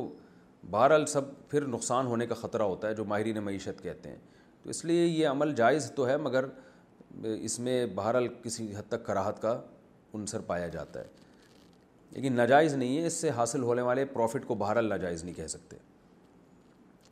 کیا جنات کو قابو کر کے موکل بنا سکتے ہیں حضرت سلیمان علیہ السلام کو اللہ نے یہ طاقت عطا کی تھی کہ جنات ان کے قبضے میں تھے اور وہ سلیمان علیہ السلام کے حکم سے ان کے کام کرتے تھے تو کیا یہ ممکن ہے کہ آج کل کے زمانے میں اللہ تعالیٰ کسی کو یہ طاقت عطا کر دے حسان احمد حیدرآباد انڈیا سے یہ جتنے لوگ روحانی عامل کہتے ہیں نا ہم نے جنات کو قابو میں کیا ہوا ہے سب الو بنانے کے علاوہ کچھ بھی نہیں ہے کوئی موکل شوکل کچھ بھی نہیں ہوتا سب ٹرمز اصطلاحات ہیں اپنی طرف سے گھڑی ہوئی ہی باتیں بلکہ الٹا جنات نے ان کو قابو میں کیا ہوا ہوتا ہے تو جو عامل کہیں نا جنات میرے قابو میں سمجھ لیں کہ جنات یہ جنات کے قابو میں ہے جنات اس کی کھوپڑی گھماتے رہتے ہیں ادھر ادھر کرتے رہتے ہیں اگر آپ کو یہ اس دعوے پر یقین نہیں آئے تو کسی عامل کو چاہیے میرے پاس دو چار اپنے قابو والے جنات میرے پاس تو بھیجیں نا تو بھیجے یار میں بھی بیٹھا ہوا ہوں بیان ریکارڈ کروا رہا ہوں دو چار جنات جن تو ہر دیوار کے اندر سے بھی نکل جاتا ہے آر پار ہو جاتا ہے ان کے پاس تو لاکھوں کروڑوں جنات ہوتے ہیں جو ان کے دعوے ہوتے ہیں تو ایک آدھ جن بھیج دے ابھی ابھی ہم بیٹھے ہوئے ہیں اسٹوڈیو میں ریکارڈنگ کروا رہے ہیں کوئی بھیجے یار کوئی دروازے کے اندر سے نکل کے آئے جن تو دیوار میں بھی آر پار ہو جاتے ہیں چھت توڑ کے بھی آ جاتے ہیں تو ایک تو بھیجے نا لیکن یہ عامل کم وقت اتنے نالائق ہوتے ہیں یہ انہوں نے بربار مشہور کیا ہوا ہے کہ یہ مفتی طارق مسعود نے حصار کھینچا ہوا ہے عملیات کیے ہوئے ہیں بھائی ہائی یہ حصار وسار اور عملیات ہمارے پاس تو ان چیزوں کا ٹائم ہی نہیں ہے تو جو ہے نا اپنی طرف سے آپ نے فضول باتیں بنائی ہوئی ہیں چلو اچھا میرے پر یقین نہیں آتا نا تو کوئی بھی عامی آدمی محلے پڑوس میں جس کا جو ذرا کانفیڈنس ہو اس میں آپ اس سے بولیں یار تو یہ عاملوں کو دعویٰ کر کے میرے پاس جنات بھیجو جس کے بارے میں آپ کو یقین ہے کہ یہ حصار کا لفظ بھی نہیں جانتا بیچارہ عامل اس کے پاس بھی نہیں بھیج سکتے لیکن کانفیڈنس ہونا چاہیے ہاں جو مرعوب ہو جاتا ہے ان سے اور خام خام وہم میں آ جاتا ہے تو آپ کو پتہ ہے وہ تو وہم میں کسی کو وہ میں اکثر لطیفہ سناتا ہوں نا کہ ایک استاذ سے کسی نے کہا کہ آپ کی طبیعت خراب ہے بچوں کا دل چاہ رہا تھا ٹیوشن یا اسکول میں چھٹی کرنے کا قاری صاحب پڑھاتے تھے بچوں کو تو بچوں نے پلان بنایا کہ قاری صاحب کو کہنا ہے کہ آپ کی طبیعت خراب ہے قاری صاحب بالکل فٹ فاٹ تھے ایک بچے نے کہا قاری صاحب مجھے لگ رہا ہے آپ کی طبیعت خراب ہے قاری صاحب نے کہا چلو بھاگو یہاں سے میں بالکل فٹ فاٹ ہوں دوسرا گیا اس نے کہا قاری صاحب آج آپ کی طبیعت کچھ ٹھیک نہیں لگ رہی تو قاری صاحب نے اس کو بھی ڈانٹا لیکن پہلے والے کی نسبت تھوڑا کم اس انداز سے ڈانٹا چلو جاؤ یہاں سے ٹھیک ٹھاک تو ہوں میں تیسرا بچہ گیا تیسرے نے کہا قاری صاحب آپ کی طبیعت مجھے کچھ بجھی بجھی سی لگ رہی ہے قاری صاحب نے کہا ہاں، آج کچھ تھوڑی سی صحیح فیل نہیں کر رہا میں تیسرے نے جا کے کہا بھائی تھوڑی سی طبیعت تو میں نے خراب کر دی ہے اگلا جائے اور قاری صاحب کو بخار کروا کے آئے چوتھا گیا اس نے بھی کہا کہ طبیعت خراب ہے پانچواں گیا ہوتے ہوتے بالآخر قاری صاحب نے کہا بخار بھی ہو رہا ہے مجھے سر میں درد بھی ہو رہا ہے اور ہو بھی گیا تو انسان پہ نا نفسیات کا اثر ہوتا ہے تو ان بچوں نے جیسے قاری صاحب اچھے بھلے صحت مند قاری کو بخار میں مبتلا کر دیا اور سر درد میں مبتلا کر دیا اور تو اسی طرح یہ عامل لوگ آپ پہ جن چڑیل بھوت بھیج دیتے ہیں ہوتے ہوتے نہیں ہیں آپ کو لگتا ہے کہ جن بھی آ گیا بھوت بھی آ گئے چڑیل بھی آ گئے تو کانفیڈنس کے ساتھ رہیں گے کوئی موکل شوکل کچھ بھی نہیں ہوتا جنات کا اپنا ایک وجود ہے اس پر ہم ایمان رکھتے ہیں قرآن نے بیان کیا اور عاملوں پہ جنات سوار ہو جاتے ہیں کیونکہ اس نے ایسی الٹی سیدھی حرکتیں کی ہوتی ہیں تو جنات ان کے کان مروڑتے رہتے ہیں اور بعض دفعہ یہ بھی ہوتا ہے کہ جنات کسی کو خوش کرنے کے لیے کسی کا کوئی کام کر دیتے ہیں تاکہ لوگوں کا عقیدہ خراب ہو لیکن انہی لوگوں پہ جنات مسلط ہوتے ہیں جو ان ان ان چیزوں سے زیادہ ڈرتے ہیں عام طور پر تو اس لیے آپ میں کانفیڈنس ہوگا تو کوئی بھی انشاءاللہ شاء آپ کا کچھ بھی نہیں بگاڑ سکتا اور چیلنج کر دیا کریں عاملوں کو یار بھیج کے تو دکھاؤ ہمارے پاس تو بھیجو کبھی ہم نے تو کوئی بھی نہیں حصار کیا تو بھیجو نا ایک کروڑوں جنات تمہارے قابو میں ایک تو تو ذرا بھیجو نا کوئی بھی نہیں بھیجے گا آپ کے پاس اچھا بھائی کیا جنات ہمارے مال و دولت پہ قبضہ کر سکتے ہیں کیا یہ ممکن ہے کہ شیاطین جنات ہمارے مال مال ہڑپ کر لیں ہماری زمینوں اور پراپرٹی کو اپنے قبضے میں لے کر بھاگ جائیں یا قبضے میں لے کر بیٹھ جائیں حسان احمد حیدرآباد انڈیا سے حسان احمد اتنا زیادہ جنات کو فری کرانے کی ضرورت نہیں ہے دیکھا ممکن تو دنیا میں سب کچھ ہے لیکن ایسا ہوتا نہیں ہے یہ بالکل ایسا ہی ہے جیسے میں کہوں کہ کیا یہ ممکن ہے کہ ایک بیل اپنے سینگ پہ اٹھا کے آپ کو کنویں میں جا کے پھینک دے تو پاسبل تو ہے لیکن کیوں پھینکے گا بھائی وہ بیل یا آپ کیوں بیل کے سامنے جاؤ گے تو نارمل لائف گزاریں اس لیے تو کچھ بھی نہیں ہوگا تو جنات یہ کام نہیں کرتے تو وہ تو انسانوں سے ڈرتے ہیں تو نہ پراپرٹی پہ قبضہ کرتے ہیں اگر یہ تو سارا دنیا کا نظام عالم ہی برباد ہو جاتا لوگ بجائے پراپرٹی پہ گھنڈوں کو بھیجنے کے جنات کو بھیج بھیج کے قبضے کرواتے تو ایسا کچھ بھی نہیں ہے آپ بے فکر رہیں بیرون ملک میں مکان کے لیے سودی قرض لینا یورپ میں رہائش کے لیے گھر کے لیے بینک سے قرض لینا کیسا ہے ولی شاہ مورگیج پہ لوگ مکان لیتے ہیں بھائی اگر آپ کرائے پر رہ سکتے ہیں تو آپ کے لیے پھر مورگیج پہ مکان لینا سودی قرض لینا جائز نہیں ہے ہاں اسلامک بینک اگر کوئی ہے یا کوئی بینک ایسا ہے جو اس نے اسلامک ونڈو کھلی ہوئی ہے تو پھر اس سے آپ قرض لے کے گھر خرید سکتے ہیں وہ جائز ہے اگر حقدار فوت ہو جائے تو حق کیسے ادا کریں اگر کسی کا حق باقی ہو اور وہ مر چکا ہو تو اس کا حق کیسے ادا کیا جائے گا اشفاق احمد کشمیر سے بھائی مالی حق تھا تو اس کے وارثوں کو دیا جائے گا مثال کے طور پر آپ نے کسی کے ایک لاکھ روپے کھا لیے اللہ معاف فرمائے اور اس کا انا للہ ہو گیا تو اب اس کی والدین اگر حیات نہیں ہے اس میت کے تو اس کی بیوی اور اولاد ہے تو بیوی کو اس میں سے آٹھواں حصہ دے دیں اور اولاد میں بیٹے اور بیٹیوں کو وراثتی حصہ اس میں سے دے دیں یعنی ایک لاکھ میں سے بارہ اشاریہ پانچ فیصد اس کی بیوی کا ہو جائے گا یعنی جو بیوہ ہے اور باقی اس کے بیٹے بیٹیوں میں ان کے حصہ کے مطابق تقسیم کر دیں اور اگر میت کے والدین بھی تھے تو چھٹا حصہ والد اور والدہ کا بھی نکلے گا اس میں میں میں میں تو وراثت کے کے کے کے جو جو جو اصول ہے ہے شریعت وہ وہ پوچھ علماء سے نا رقم ان ان بیوی بچوں وارثوں تقسیم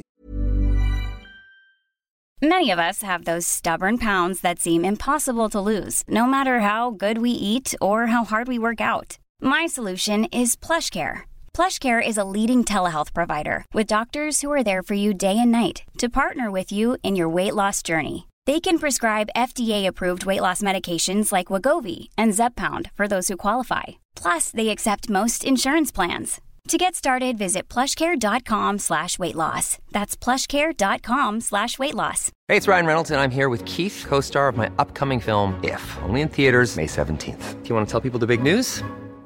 All right, I'll do. It. Sign up now and you'll get unlimited for $15 a month in six months of Paramount Plus Essential Plan on us. Mintmobile.com slash switch. Upfront payment of $45 equivalent to $15 per month. Unlimited over 40 gigabytes per month. Face lower speeds. Videos at 480p. Active Mint customers by 531.24 get six months of Paramount Plus Essential Plan. Auto renews after six months. Offer ends May 31st, 2024. Separate Paramount Plus registration required. Terms and conditions apply if rated PG. Okay.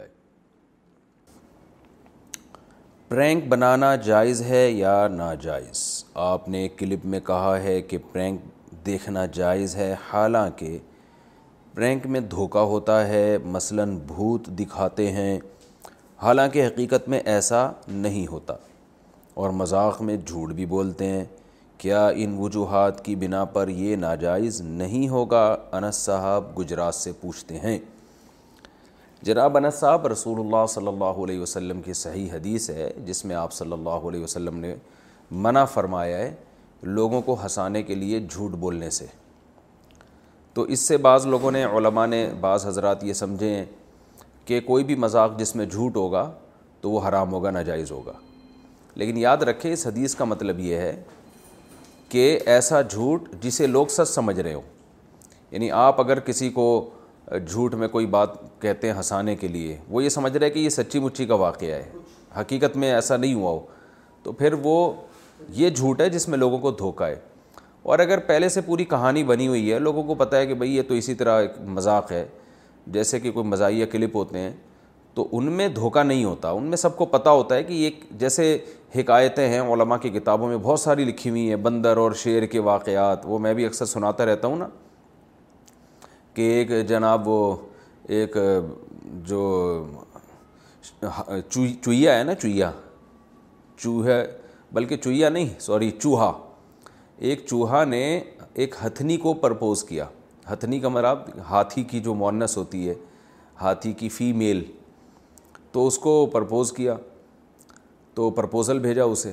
رشتے کے لیے تو وہ جو ہاتھی کی جو مونس تھی نا ہتھنی اس کو غصہ آیا اس نے چوہے کو بولا بے بے شرم آدمی تو اپنی اوقات دیکھ تو اپنا قد دیکھ اپنا اپنی اوقات دیکھ اور میری پرسنالٹی دیکھ تجھے شرم نہیں آتی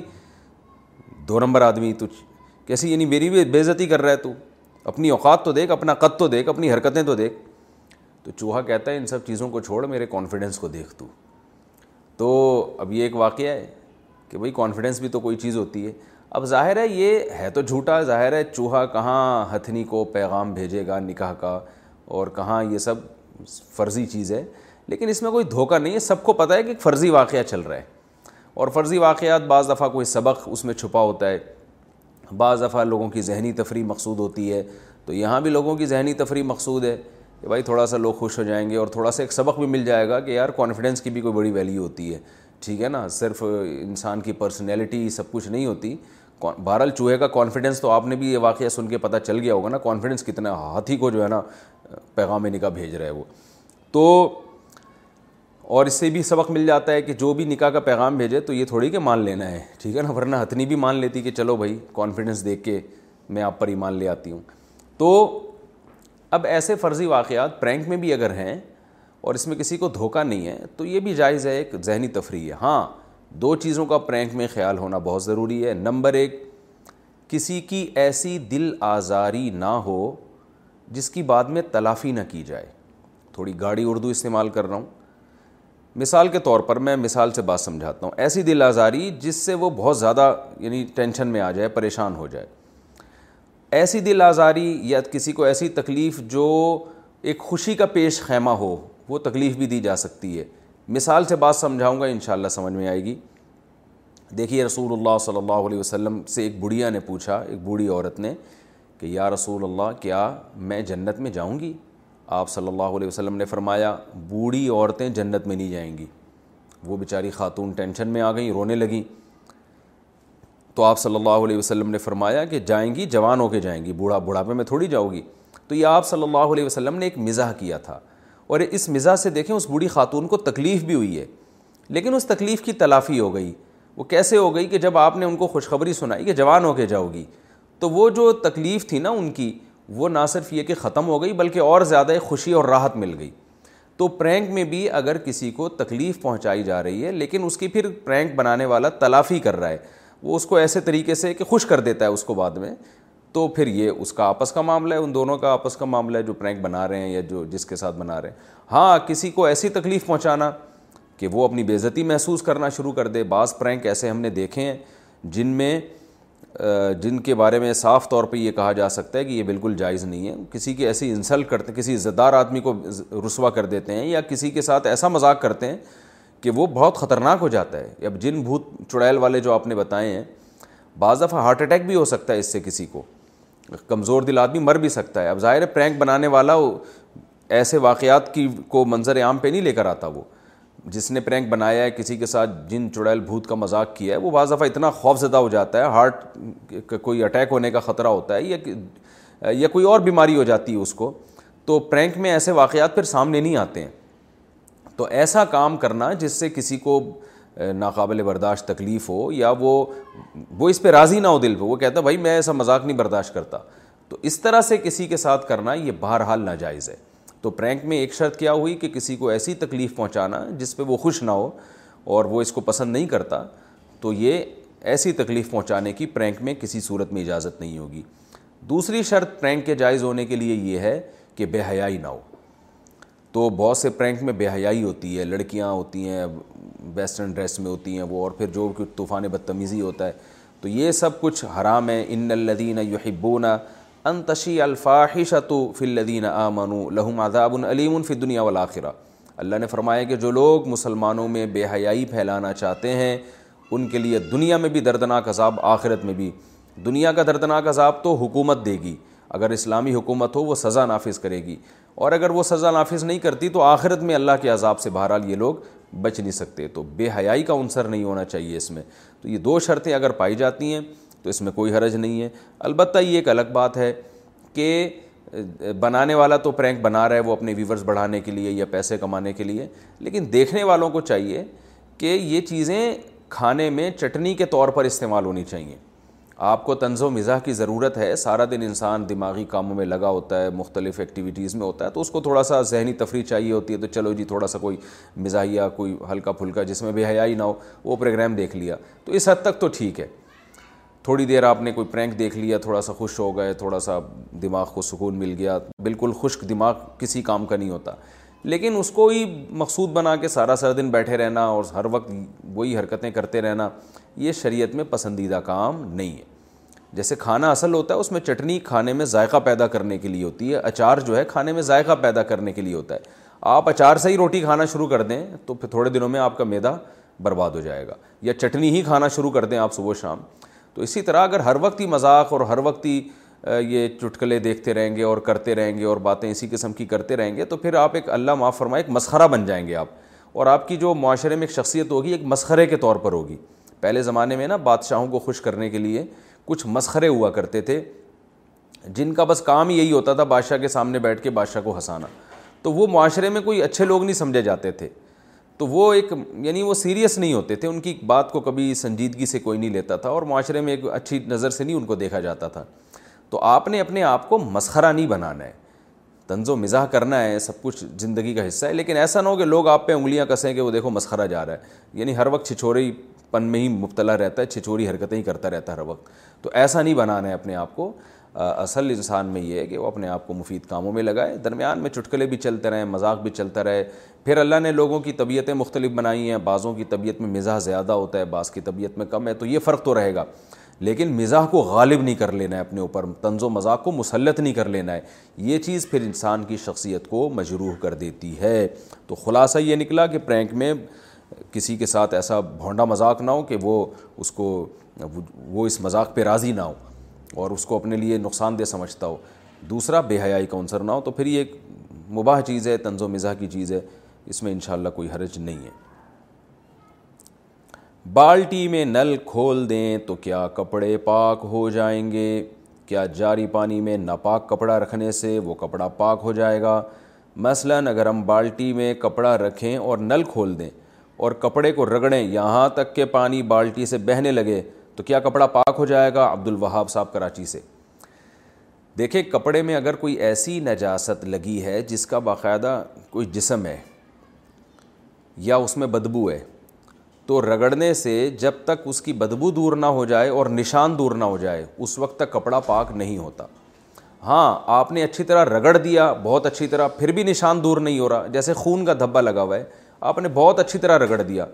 پھر بھی نشان دور نہیں ہو رہا تو پھر جانے دیں وہ معاف ہے پھر جو دھبا رہ جائے گا وہ معاف ہوگا تو اپنی طرف سے اچھی طرح رگڑ دیں پھر اگر پانی جاری کر دیں گے تو جو آپ نے طریقہ بتایا ہے اس طریقے سے کپڑا پاک ہو جائے گا لیکن اس میں یہ ضروری ہے کہ اتنا رگڑا جائے کہ نشان اور بدبو ختم ہو جائے اگر وہ ختم نہیں ہوتی تو پاک نہیں ہوگا ہاں بدبو تو بعض دفعہ ختم ہو جاتی ہے نشان بعض دفعہ ختم نہیں ہوتا تو وہ اگر اچھی طرح رگڑنے کے باوجود بھی ختم نہیں ہو رہا تو پھر وہ بھی معاف ہے تو آپ نے جو بتایا اس طرح سے واقعی کپڑے پاک ہو جاتے ہیں لیکن اس شرط کے ساتھ جو میں نے ابھی بتائی ہے وسوسوں اور برے خیالات کا علاج میں نے یہاں الحمد للہ قرآن پاک حفظ کیا ہے حفظ کرنے سے پہلے سب کچھ صحیح تھا حفظ کرنے کے کے بعد مجھے طرح طرح کے وسفسے آتے ہیں غلط خیالات آتے ہیں اور سانپ نظر آتے ہیں اور جب میں آنکھیں بند کرتا ہوں یا سوتا ہوں یا اس کا کچھ ہاں خاص طور پہ جب میں آنکھیں بند کرتا ہوں یا سوتا ہوں اس کا کچھ حل بتا دیں کیا کرنا چاہیے کیا پڑھنا چاہیے محمد سیف ریاض سے جناب ایسی چیزوں میں پڑھنے سے وصف سے بڑھتے ہیں کم نہیں ہوتے یہ ذہن میں رکھیں چاہے کچھ بھی پڑھیں آپ دماغی کمزوری ہے آپ کو یا آپ فارغ زیادہ رہتے ہیں جس کی وجہ سے آپ کو یہ وصف سے آ رہے ہیں اس کا حفظ قرآن سے کوئی تعلق نہیں حفظ تو ہم نے بھی کیا ہے اللہ کا شکر ہمیں تو وسوسے سے نہیں آتے بہت سے لوگوں نے حفظ کیا ہے تو اس کا حفظ قرآن سے کوئی تعلق نہیں ہے ہاں یہ اس بات کا امکان ہے کہ آپ کا دماغ کمزور ہو اور بہت زیادہ محنت کی وجہ سے دماغ اور کمزور ہو گیا اور خوراک آپ نے صحیح طرح نہ لی ہو تو یہ تمام باتیں آپ کسی قریبی معالج کو بتائیں کسی نفسیاتی ڈاکٹر کو بتائیں کہ مجھے میرے ساتھ ایسا ہو رہا ہے میں آنکھیں بند کرتا ہوں سانپ آتے ہیں یہ آتا ہے وہ آتا ہے چھپکلی معذرت کے ساتھ کوئی بھی چیز آ سکتی ہے کسی بھی ٹائم پہ تو آپ جب اس ڈاکٹر کو بتائیں گے تو وہ انشاءاللہ کوئی اچھے ماہر ڈاکٹر ہوں تو وہ آپ کو آپ کی بیماری کا علاج انشاءاللہ بتائیں گے اس کا میڈیکل سائنس سے تعلق ہے اس کا مفتی سے تعلق نہیں ہے معذرت کے ساتھ سمجھ رہے ہیں نا اگر اللہ نہ کرے میرے ساتھ بھی ایسا ہوتا تو میں بھی ڈاکٹر کو بتاتا ڈاکٹر صاحب آج کل کھوپڑی صحیح کام نہیں کر رہی ہے کھوپڑی میں اچھے خیالات کے بجائے سانپ بچھو آ رہے ہیں ٹھیک ہے نا تو ڈاکٹر ہی کوئی بتائے گا بھائی کیا مسئلہ ہے آپ کو نیند پوری نہیں ہو رہی ہے یا کوئی ٹینشن ہے آپ کو یا یہ کہ یا دماغ میں کوئی کیمیکل بعض دفعہ ڈاکٹر لوگ کہتے ہیں کہ بڑھ جاتا ہے جس کی وجہ سے آدمی کا جو ہے نا سیٹنگ آؤٹ ہو جاتی ہے تو ابھی ہمارے ایک ریلیٹیو کے ساتھ ایسا ہی ہوا تھا انہوں نے میڈیسن لی الحمد للہ ٹھیک ہو گئے وہ تو وہ یہ ڈاکٹر کا کیس ہے آپ ڈاکٹر صاحب سے رابطہ کریں اور عاملوں کے چکر میں ہرگز نہ رہیں کسی بھی عامل سے آپ ملے چاہے وہ کتنا ہی نیک ہو وہ آپ کو یہی کہے گا جن چڑیل بھوت جادو نظر بس یہی بتائے گا وہ ان چکروں میں نہ پڑھیں نظر لگتی ہے لیکن عاملوں کے کہنے سے نہیں لگتی آپ پہ نہیں لگی ہوئی نظر آپ جائیں ڈاکٹر کو دکھائیں اور انشاءاللہ آپ کو فائدہ ہوگا اور ویسے میں آپ کو ایک ایک جنرل ایک بات بتا دیتا ہوں جیسے بخار میں سب کہتے ہیں دو گولی پیناڈول تو کھائی لو نا تو وہ تو پیناڈول تو کھائی لیں آپ وہ پیناڈول کیا ہے کہ بھائی اپنے آپ کو مصروف رکھیں فارغ نہ بیٹھیں آپ اور ایکسرسائز کریں اپنے آپ کو بہت زیادہ تھکائیں ایکسرسائز کر کے سوچ سوچ کے نہیں صبح جاگنگ کریں شام کو جم جائیں پھر کھائیں اور جو ہے نا وہ جب تھکیں گے آپ کو نیند اچھی آئے گی نیند آپ کی پراپر ہوگی تو انشاءاللہ اور پھر سارا دن جب بزی رہیں گے تو آپ کی یہ آدھے سے زیادہ مسائل بلکہ سارے سو فیصد مسائل اللہ نے چاہ تو حل ہو ہی جائیں گے انشاءاللہ آپ کیا بد نظری چھوٹا گناہ ہے کوئی حدیث مجھے اس طرح کی بتا دیں جس سے پتہ چلتا ہو کہ بد نظری کرنا حرام ہے کیونکہ میں نے بعض علماء سے سنا ہے کہ بد نظری اتنا بڑا گناہ نہیں ہے اور یہ زنا کی طرح حرام نہیں ہے اس بارے میں رہنمائی فرما دیں کاشف صاحب انڈیا سے اتنا بڑا گناہ نہیں ہے تو کیا مطلب کر لینا چاہیے پھر یہ تو سارے گناہ ایک جیسے تھوڑی ہوتے ہیں کسی مسلمان کو قتل کر دینا یہ بہت بڑا گناہ ہے لیکن اس کا سر پھوڑ دینا یہ زیادہ بڑا گناہ نہیں ہے اس کی نسبت چھوٹا ہے تو اب آپ کہیں چونکہ اتنا بڑا گناہ نہیں ہے کسی مسلمان کا سر پھوڑ دینا جتنا قتل ہے تو لہٰذا سارا دن لے کے ڈنڈے سے لوگوں کے سر پھوڑتے رہیں آپ تو واقعی زنا بڑا گناہ ہے بد نظری اس کی نسبت چھوٹا گناہ ہے تو اس سے یہ ثابت نہیں ہوتا کہ اب بد نظری کر لے تو کوئی حرج نہیں ہے تو بد نظری کبھی کبھار اگر کسی سے ہو جائے تو صغیرہ گناہ ہے اور جو بار بار کرے گا تو کبیرہ بن جائے گا اب آپ کہیں گے اچھا چلو کبھی کبھار آنکھ مٹکا یہ ٹھیک ہے تو ٹھیک پھر بھی نہیں ہے گناہ ہے مگر صغیرہ ہے اگر کبھی کبھار ہو جائے تو اب ممکن ہے کوئی شخص یہ کہ آپ تو نہیں کہیں گے آپ تو بہت نیک آدمی ہیں میں آپ کے علاوہ کی بات کر رہا ہوں غلطی سے میں نے آپ کے بارے میں کہہ دیا معذرت چاہتا ہوں آپ نیک ہیں تبھی تو پوچھ رہے ہیں تو ممکن ہے کوئی یہ سن کے کہ یار کبھی کبھار جو ہے نا صغیرہ گناہ ہے اور قرآن میں آتا ہے اللہ تعالیٰ صغیرہ گناہوں کو جو ہے نا وہ نماز پڑھنے سے اور روزہ رکھنے سے یہ یہ جو عبادتیں حدیث میں آتا ہے ان سے معاف ہو جاتے ہیں صغیرہ گناہ تو اس کا مطلب ہے کبھی کبھار کر لیا کرو تو یاد رکھو یہ بد نظری ایک ایسا گناہ ہے جو کبھی کبھار کرتا ہے نا وہ پھر ہمیشہ کرتا ہے کبھی کبھار والا ہے ہی نہیں جو نہیں کرتا وہ کبھی بھی نہیں کرتا جو کرتا ہے پھر وہ بار بار کرتا ہے اور وہ یہی سوچ کے کرتا رہتا ہے کہ بس ایک دفعہ اور کر رہا ہوں میں تو اس لیے اللہ کی جو حدود اللہ نے قائم کی ہے نا ان حدود پہ قائم رہیں آپ صلی اللہ علیہ وسلم نے فرمایا کہ بد نظری آنکھوں کا ذنا ہے تو اپنی آنکھ کو بدکار کیوں بنا رہے ہیں آپ تو اس لیے جو کبھی کبھار کرتے ہیں نا وہی پھر انہیں کو لت پڑتی ہے بالکل اس کی مثال ایسے ہے جیسے چرس اگر کوئی زندگی میں ایک دفعہ پی لے تو ہم شاید اس کو اتنا بڑا کبیرہ گناہ نہیں کہیں گے لیکن کبھی ایسا ہوتا ہے کہ کوئی چرس ایک دفعہ پیے چرس پیے گا تو چرس کا چسکا لگے گا اس کو پھر وہ بار بار پیے گا پھر روزانہ اس کی کوانٹٹی بڑھتی چلی جائے گی گٹکے والوں کو دیکھیں کوئی ایسا دیکھا آپ نے جو سال میں ایک دفعہ کھاتا ہو گٹکا کھائے گا تو کھاتا چلا جائے گا سگریٹ کے بارے میں دیکھا کہ جی حضرت فلاں محترم کی بس سال میں تین چھٹے لگاتے ہیں وہ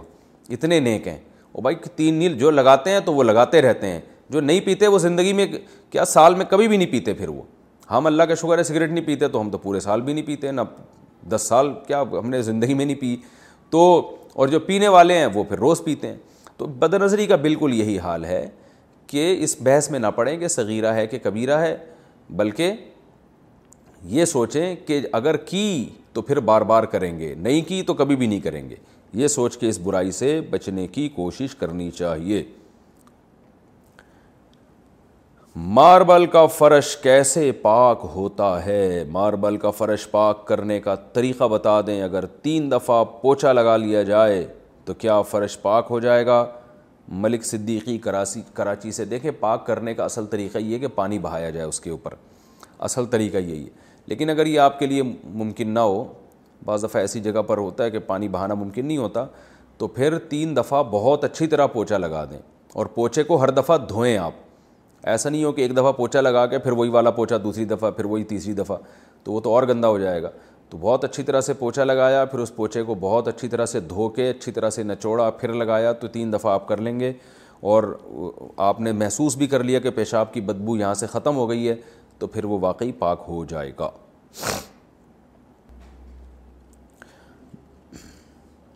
گاڑی سے کتا یا بلی مر جائے تو کیا حکم ہے اگر کسی سے گاڑی چلاتے ہوئے کوئی جانور مثلا کتا یا بلی نیچے آ کے مر جائے یا زخمی ہو جائے تو اس کے بارے میں کیا حکم ہے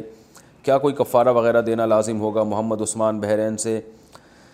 نہیں کوئی کفارہ لازم نہیں ہے آپ خود جان کر کسی جانور کو قتل نہ کریں بلا وجہ کسی جانور کو قتل کرنا یہ گناہ ہے ٹھیک ہے نا ہاں کسی وجہ سے قتل کیا جائے تو جائز ہے جیسے بلی گھر میں کو بہت زیادہ تنگ کر رہی ہے اور وہ قابو میں ہی نہیں آ رہی ہے اور آپ کہیں دور پھینک کے آتے ہیں پھر آ جاتی ہے بعض بلیاں ایسی ہوتی ہیں تنگ کر رہی ہیں گھر میں گندگی کر رہی ہے تو اسے مارا جا سکتا ہے اسی طرح کتے اگر بہت زیادہ ہو جائیں گلی محلوں میں کاٹنا شروع کر دیں جیسے کہ کراچی میں کتے اب کتے پن پہ آئے ہوئے ہیں آپ کو پتہ ہے یا آپ کراچی آ کے دیکھیں پتہ چلے تو اتنے کتے ہو گئے ہیں لیکن جو جانوروں کے حقوق کی تنظیم ہے ان کی طرف سے ان کتوں کو مارنے پر پابندی ہے اور کتوں پر کوئی پابندی نہیں ہے کہ وہ انسانوں کو نہ ماریں وہ دھڑا دھڑ مار رہے ہیں گاڑیوں کے نیچے بھی آ رہے ہیں ایکسیڈنٹ کا ذریعہ بن رہے ہیں پاگل ہو کے لوگوں کو کاٹ رہے ہیں آپ ہاسپٹل میں جا کے دیکھو پاگل کتے کے کاٹنے کے کیسز کتنے آ رہے ہیں لیکن عجیب تنظیمیں ہیں جو جو کتوں کے حقوق کا خیال کر رہی ہیں انسانوں کا خیال نہیں تو بہرحال ایسی مجبوری میں نبی صلی اللہ علیہ وسلم نے کتوں کو مارنے کا بھی حکم دیا مدینہ میں جب کتے زیادہ ہو گئے تھے صحیح مسلم کی حدیث ہے آپ صلی اللہ علیہ وسلم نے صحابہ کو حکم دیا کہ کتوں کو قتل کرو تو پھر صحابہ یہ سمجھے کہ بس کتا ہونا ہی نہیں چاہیے معاشرے میں تو انہوں نے سبھی کے کتوں کو مارنا شروع کر دیا حتیٰ کہ کوئی دیہاتی باہر سے اپنا کتا لے کے آیا تو اس کو بھی مار دیتے تھے تو آپ صلی اللہ علیہ وسلم نے فرمایا مالکم ولی ولیل تمہیں کیا ہو گیا کتوں کے پیچھے کیوں پڑ گئے اللہ کی مخلوق ہے ان کو چھوڑ دو تو آپ صلی اللہ علیہ وسلم کا انداز بھی محبت والا تو یہی حال جو ہے نا باقیوں کے بارے میں بھی ہے کہ اگر جانور تنگ کر رہا ہے بہت زیادہ قابو میں نہیں آ رہا تو پھر تو مارا جا سکتا ہے تو اب گاڑی کے نیچے جو جانور آتے ہیں ظاہر ہے وہ تو آپ اس نیت سے نہیں وہ تو خود سے ایکسیڈنٹ ہو جاتا ہے تو اب آ گئے ہیں تو مر گئے ہیں تو مر جائیں تو جانور ہیں اور زخمی ہو گئے ہیں تو چھوڑ دیں ان کو اپنے حال پہ اللہ تعالیٰ جو ہے وہ کی مخلوق ہے اللہ سے بس دعا کر لیا کریں اللہ اپنی مخلوق پر رحم فرمائے باقی آپ کے پاس بہت زیادہ ٹائم ہے تو آپ کتے کو ہاسپٹل لے جائیں اس کا علاج کرا لیں وہ آپ کی مرضی ہے تو لیکن یہ کہ انسان کو چاہیے کہ میں نے یوٹیوب پہ ایک ویڈیو دیکھی کہ کسی نے بلیاں پالی ہوئی ہیں اور وہ بلیاں ایسے پالی ہوئی ہیں کہ محلے میں کوئی بھی مظلوم بلی ان کو نظر آئی وہ اٹھا کے اپنے گھر میں لے آتے ہیں اس کی مرم پٹی کر کے اس کو کھلاتے پلاتے وہ اپنے پاؤں پہ کھڑی ہو جاتی ہے اور پھر بلی ظاہر ہے بلی سے ان کے تعلقات بہت اچھے ہو جاتے ہیں بلی کہتی ہے کتنا اس نے میرا خیال کیا تو ان کا کام ہی یہی ہے کہ کہیں بھی محلے میں بلی نظر آئی کوئی بیچاری مظلوم بلی کسی کی ٹانگ ٹوٹ گئی ہے کسی حادثے میں یا کچھ بھی ہو گیا بیچاری کے ساتھ تو اس کی کیئر کر رہے ہیں اب وہ یوٹیوب پہ جناب کا انٹرویو لیا گیا ماشاء اللہ جی آپ بہت نیک آدمی ہیں آپ تو جانوروں کا اتنا خیال کر رہے ہیں تو مجھے خیال ہوا کہ دیکھیں اپنی اللہ نے ٹھیک ہے بلی کی خدمت بھی ایک انس وہ بھی ایک مخلوق ہے اس کی خدمت آپ نے کی ہے ثواب ملے گا کتے کو پانی پلانے پر اللہ نے بخشش کی ہے کسی کی لیکن بات یہ ہے چلو وہ تو پیاسا کتا تھا نا بیچارہ پیاس سے مر رہا تھا لیکن انسان کو اللہ نے وقت بھی محدود دیا ہے وسائل بھی محدود دیے ہیں تو اس محدود وقت میں وہ اس کو چاہیے کہ زیادہ اچھے سے اچھا کام کرے اب اپنی صلاحیتیں بلیوں پہ ضائع کرنے کے بجائے انسانوں پہ کرو نا بھائی آپ جاؤ دیکھو کتنے لوگ انسان ایسے پڑے ہوئے ہیں سو بلیوں کے بجائے کسی ایک انسان کو آپ اگر اس کی خدمت کرتے ہیں وہ زیادہ ثواب ہے تو جائیں آپ معاشرے میں جو انسان ہیں ان کو دیکھیں جا کے ان کی خدمت کی کوشش کریں تو اپنی صلاحیتوں کو کتے بلیوں کی صبح و شام خدمت میں خرچ کرنے کے بجائے انسانوں پہ خرچ کرنی چاہیے اور ان انسانوں کو زیادہ ضرورت ہے تو آپ کے پاس ٹائم کم ہے صلاحیتیں محدود ہیں تو یا تو آپ کے پاس لامحدود ٹائم ہوتا تو پھر آپ کی خدمت بھی کرتے چیلوں کی خدمت بھی کرتے کتوں کی بھی بلیوں کی بھی اور چیونٹیوں کی بھی اور ساری مخلوق سی خدمت سے فارغ ہو کر چار پانچ ہزار سال کی زندگی گزار کے آپ سرخ ہو کے چلے جاتے اور کوئی مخلوق آپ نے چھوڑی نہیں ہوتی ٹائم کم ہے مقابلہ سخت ہے تو فوکس کریں بڑے کام کو کہ چھوٹے کم سے کم وقت میں بڑے سے بڑا کام آپ سے اللہ تعالیٰ لے لے تو بڑا کام کیا ہے انسانوں کی خدمت تو یہ اس کو زیادہ فوکس کرنا چاہیے گاڑی سے کتا یا بلی مر جائے تو کیا حکم ہے محمد عثمان بحرین سے پوچھتے ہیں اگر کسی سے گاڑی چلاتے ہوئے کوئی کت سوری کوئی جانور مثلاً کتا یا بلی نیچے آ کے مر جائے یا زخمی ہو جائے تو اس کے بارے میں کیا حکم ہے کیا کوئی کفارہ وغیرہ لازم ہوگا محمد عثمان صاحب بحرین سے پوچھ رہے ہیں جناب بس اللہ سے توبہ استغفار کر لیں اتنا کافی ہے جان کر کسی کتے بلی کو گاڑی کے نیچے نہ لے کر آئیں وہ خود آگے اپنی غلطی سے ہی آتے ہیں اکثر جانور تو بس وہ معاف ہے اس کی مقدر ہے تو آپ اللہ سے احتیاطاً توبہ استغفار کر لیں اتنا کافی ہے بچے کے کان میں اذان دینے کا طریقہ بچے کے کان میں اذان کھڑے ہو کر دی جائے یا بیٹھ کر نیز کتنی اونچی آواز میں دی جائے قریب والے سن سکیں یا بالکل آہستہ دی جائے عبد الحمید کوریا سے بہتر یہی ہے کہ بچے کے کان میں کھڑے ہو کر اذان دی جائے یہ ادب کا تقاضا ہے اور آپ کا رخ قبلے کی طرف ہونا چاہیے اور پہلے دائیں کان میں اذان ہو بچے کے دائیں کان میں اذان کا مطلب یہ کہ آپ بچے کو ایسے گود میں لے کے کھڑے ہوں گے آپ کا سینہ قبلے کی طرف ہوگا اور بچے کا سیدھا کان آپ کے جو ہے منہ کی طرف ہوگا تو اس میں آپ نے اذان کہنی ہے اور اذان میں کیسے کہنی ہے کہ بہت زیادہ چیخیں نہیں کہ بچے کے کان کے پردے پھٹ جائیں وہ ظاہر ہے بچہ ہے وہ اتنی تیز آواز برداشت نہیں کر سکتا اور اتنی آہستہ بھی نہ ہو کہ قریب کھڑے ہوئے لوگ بھی نہ سن سکیں تو اس طرح سے آواز آزان کی جائے کہ قریب کھڑے ہوئے لوگوں کو بس آواز آ جائے باقی پورے محلے میں آواز جانا ضروری نہیں ہے یعنی اس طرح آزان نہ دیں جیسے لاؤڈ اسپیکر میں موزن صاحب گلا پھاڑ کے آزان دیتے ہیں کہ پورا محلہ سن لے اور اقامت بھی اسی طرح بچے کو پھر پلٹ دیں تو اس کا جو لیفٹ کان ہے وہ آپ کے ہونٹوں کے سامنے ہو جائے گا تو اسی جس طرح سے آپ نے اذان دی ہے اسی طرح سے آپ اقامت کہہ لیں جو نماز سے پہلے اقامت ہوتی ہے تو یہ طریقہ ہے جی مسئلہ معلوم کرنے سے طلاق کا ذکر کیا مسئلہ معلوم کرنے کے لیے طلاق کا ذکر کرنے سے کیا طلاق ہو جاتی ہے ایک شخص نے اپنی بیوی کو نارمل حالت حالت میں کہا کہ تم آزاد ہو پھر کسی سے مسئلہ معلوم کرنے گیا تو اس کے منہ سے غلطی سے نکل گیا کہ میں نے بیوی سے کہا تھا کہ تم نکاح سے آزاد ہو کیا اس طرح غلطی سے منہ سے یہ الفاظ نکلنے سے طلاق ہو جائے گی یا نہیں مصطفیٰ سعودی عرب سے نہیں یہ تو آپ نے دیکھیں جب بیوی کو کہا نا تم آزاد ہو تو اس میں نیت پوچھی جائے گی کہ کیا نیت تھی اس پہ میں پورا کلپ ریکارڈ کرا چکا ہوں کہ آزاد کے لفظ سے کب طلاق ہوتی ہے کب نہیں ہوتی تو نارملی اگر کوئی بیوی سے کہتا ہے تم آزاد ہو اور اس کی نیت تھی کہ کاموں سے آزاد یا جو ہے وہ سوچ و فکر سے آزاد ہو جیسے کہ عموماً بعض دفعہ ایسا ہوتا ہے کہ شادی کے بعد خواتین ٹینشن سے آزاد ہو جاتی ہیں اور وہ ٹینشن پارسل کر دیتی ہیں اپنے میاں کو بعض دفعہ ایسے ہوتا ہے جو خواتین بیان نہیں سن رہی وہ ان کے ساتھ ایسا ہوتا ہے تو اس طرح کی آزادی مراد ہے بھائی تم تو آزاد ہو بات تو مانتی نہیں ہو تو کچھ بھی نہیں ہوگا اس سے پھر مفتی کے سامنے جا کے غلطی سے آپ نے یہ کہہ دیا کہ میں نے یوں کہا تھا تم میرے نکاح سے آزاد ہو تو آپ کو پتہ ہے کہ آپ نے غلطی سے یہ الفاظ کہے ہیں آپ نے بیوی سے یہ نہیں کہا تھا کہ نکاح سے آزاد ہو تو اس سے بھی انشاءاللہ طلاق واقع نہیں ہوگی لیکن اس میں احتیاط یہ ہے کہ جب آپ نے مفتی کے سامنے یہ کہا تو کہ میں نے اپنی بیوی سے یہ کہا تھا کہ تم میرے نکاح سے آزاد ہو حالانکہ آپ نے بیوی سے ایسا کہا نہیں تھا تو بیوی سے پھر اس کا تذکرہ نہ کریں اس کو یہ نہیں بتائیں کہ میں نے تمہیں یہ کہا تھا کہ تم نکاح سے آزاد ہو تو جو ہے نا یعنی اس بات کو بار بار بلا وجہ لوگوں کے سامنے رپیٹ نہ کریں کیونکہ پھر یہ سمجھا جائے گا کہ بھائی ہو سکتا ہے آپ نے یہی کہا ہو کہ تم میرے نکاح سے آزاد ہو اب آپ غلط بیانی سے کام لے رہے ہیں تو یہ خام خامے میں لوگوں کے دل میں ایک شک اور وہم پیدا ہو جائے گا تو ایک دفعہ مفتی کے سامنے غلط بیانی کر دی آپ نے اور پھر اس کو صحیح درست بیان دے دیں بھائی مفتی صاحب میں نے یہ جو کہا تھا کہ میں نے یوں کہا ہے کہ تم میرے نکاح سے آزاد ہو تو وہ یوں نہیں کہا تھا میں نے صرف یہ کہا تھا کہ تم آزاد ہو تو اس کو بار بار رپیٹ نہ کریں ورنہ اس سے شک اور وہم پیدا ہوگا کہ یار ایسا تو نہیں کہ بندہ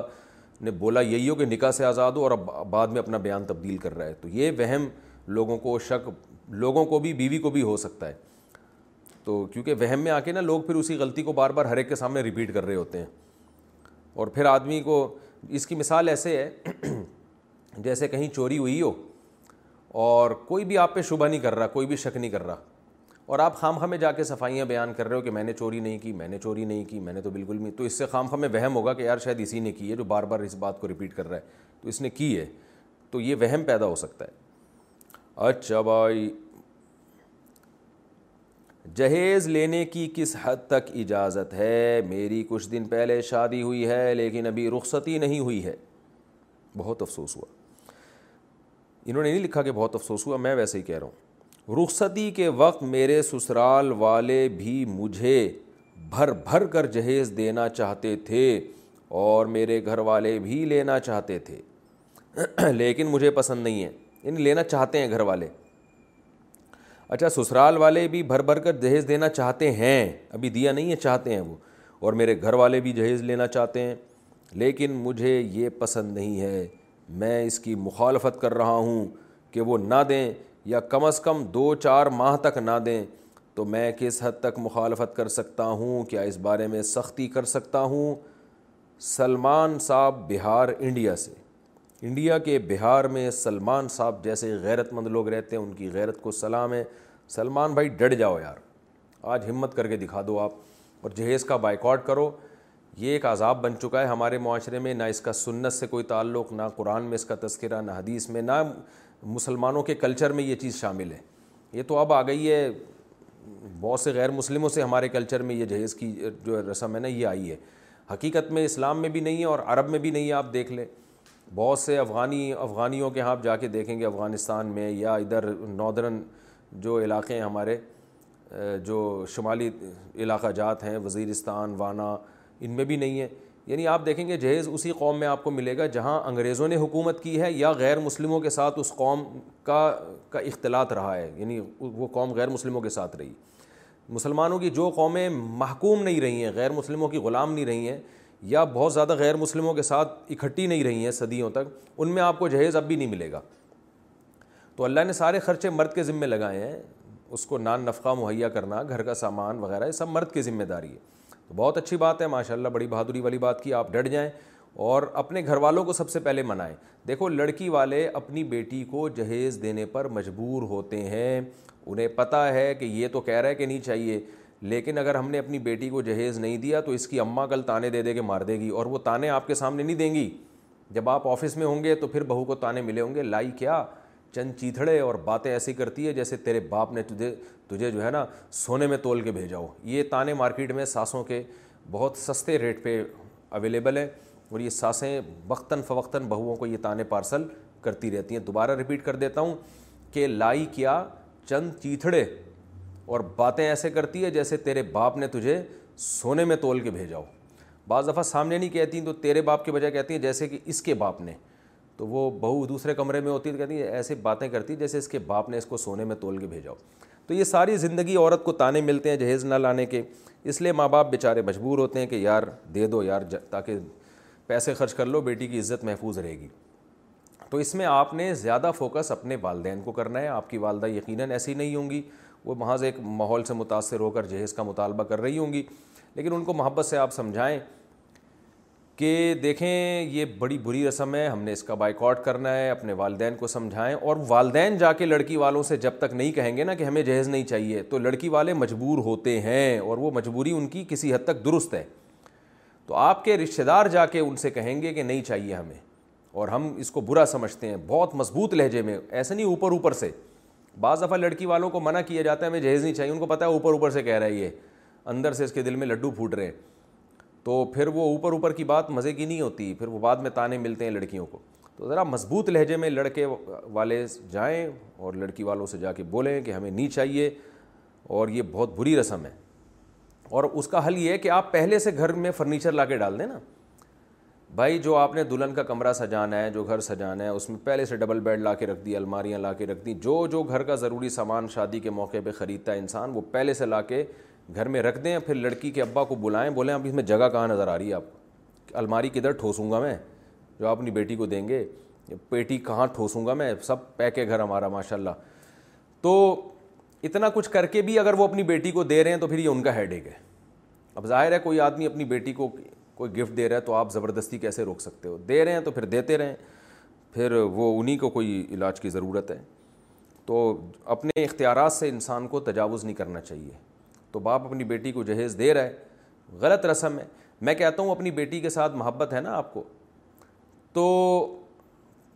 بینک میں اکاؤنٹ کھول کے اس اکاؤنٹ میں اس کے لیے پیسے ڈال دو لوگ یہ کہتے ہیں نا پتہ نہیں سسرال میں کیا ہو بھائی پیسے ڈال دو اکاؤنٹ میں کل خدا نخواستہ کوئی مسائل ہوئے تو بیٹی کے پاس اتنے لاکھ روپے پڑے ہوئے ہیں یا گولڈ خرید کے جو ہے نا اس کو دے دو ہینڈ اوور کر دو اور پھر اپنے پاس ایک تحفظ کے طور پہ رکھ لو کہ یہ ہماری بچی کا ہے اس طرح نہیں کریں گے کبھی بھی دیکھیں گولڈ دینے میں کیش رقم دینے میں بیٹی کا فائدہ زیادہ ہے وہ بعد میں کبھی زندگی میں ضرورت پڑی شوہر کے حالات خراب ہو گئے وہ بیچارہ کچھ خرید نہیں سکتا تو بیٹی اپنے پیسے استعمال کر لے گی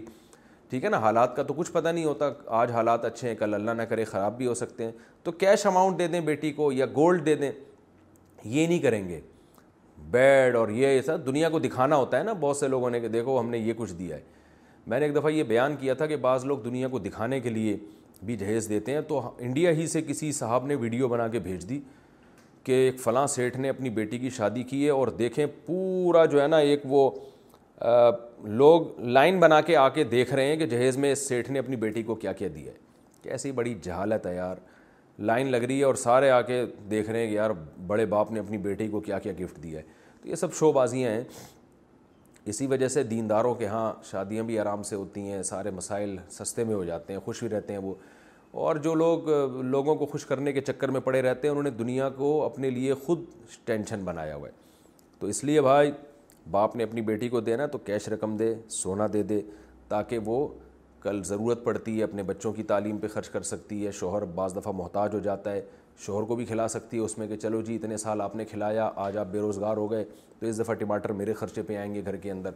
تو یہ بھی شوہر کے دل میں محبت بڑھے گی لیکن ایسا کچھ نہیں ہوتا بس وہ فرنیچر ہی دینا ہے دنیا کو دکھانا ہے وہ ٹرکوں میں نا جھولتا ہوا جا رہا ہوتا ہے تو دنیا دیکھتی ہے جی کیا دیا ہے دنیا کی اس رسم کو ختم کرنے کی کوشش کریں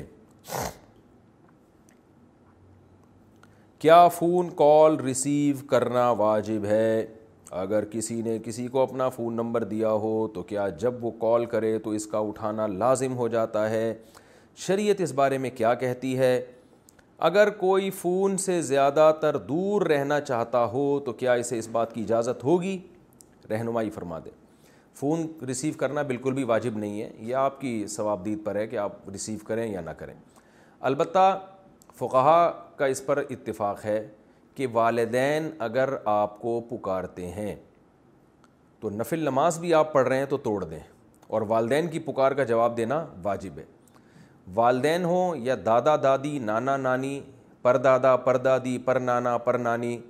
تو یہ سب والدین ہی کے حکم میں لہذا جب ان کی پکار کا جواب دینا لازم ہے تو پھر فون سننا بھی لازم ہوگا کیونکہ فون بھی فون کرنا بھی پکار کی ایک قسم ہے اگر آپ کی والدہ کا یا والد صاحب کا کی کال آتی ہے آپ کے پاس یا دادا دادی یا نانا نانی کی کال آتی ہے تو آپ پر لازم ہے کہ اس کال کو آپ ریسیو کر کے سنیں اس وقت اگر آپ مصروف ہیں مصروف کا مطلب کوئی ایسی کنڈیشن میں ہے کہ آپ کے لیے فون سننا بہت مشکل ہے اس وقت یا ناممکن ہے تو پھر بعد میں فوراً جب آپ کو فرصت ملتی ہے کال بیک کریں کیونکہ ان کی پکار پہ لب بیک کہنا یہ لازم ہے تو ایسا نہ ہو گھننے بن جائیں کہ جب ابا امی کا فون آ رہا ہے چھوڑا یار ٹینشن میں کیا پڑنا بعد میں بھی فون نہیں کر رہے تو اسی وقت فون ریسیو کریں یا اس وقت ممکن نہیں ہے کوئی پرابلم ہے کوئی مشکل ہے تو جیسے ہی آپ فارغ ہوتے ہیں فوراً کال بیک کریں تو یہ نارملی یہ یہی حکم ہے کیونکہ جب پکار کا جواب دینا ویسے لازم ہے تو فون بھی پکار کی ایک قسم ہے ہاں خدا نخواستہ کوئی والد یا والدہ ایسے ہوں جو بیچارے معذور ہوں بلا وجہ صبح و شام بار بار فون کر رہے ہوں تو شاید ان کا حکم پھر اس سے تھوڑا سا مختلف ہوگا کہ اس میں انسان کیونکہ ظاہر ہے بہت زیادہ ٹینشن میں آ سکتا ہے تو اس میں انشاءاللہ اس کی گنجائش ہوگی کہ اگر وہ کسی ٹینشن کی وجہ سے کال ریسیو نہیں کر پاتا یا وہ والدہ ایسی اتنی لمبی بات کرتی ہے بعض بیچاری کچھ ایسے مسائل ہو جاتے ہیں ذہنی مسائل ہو جاتے ہیں کہ وہ پھر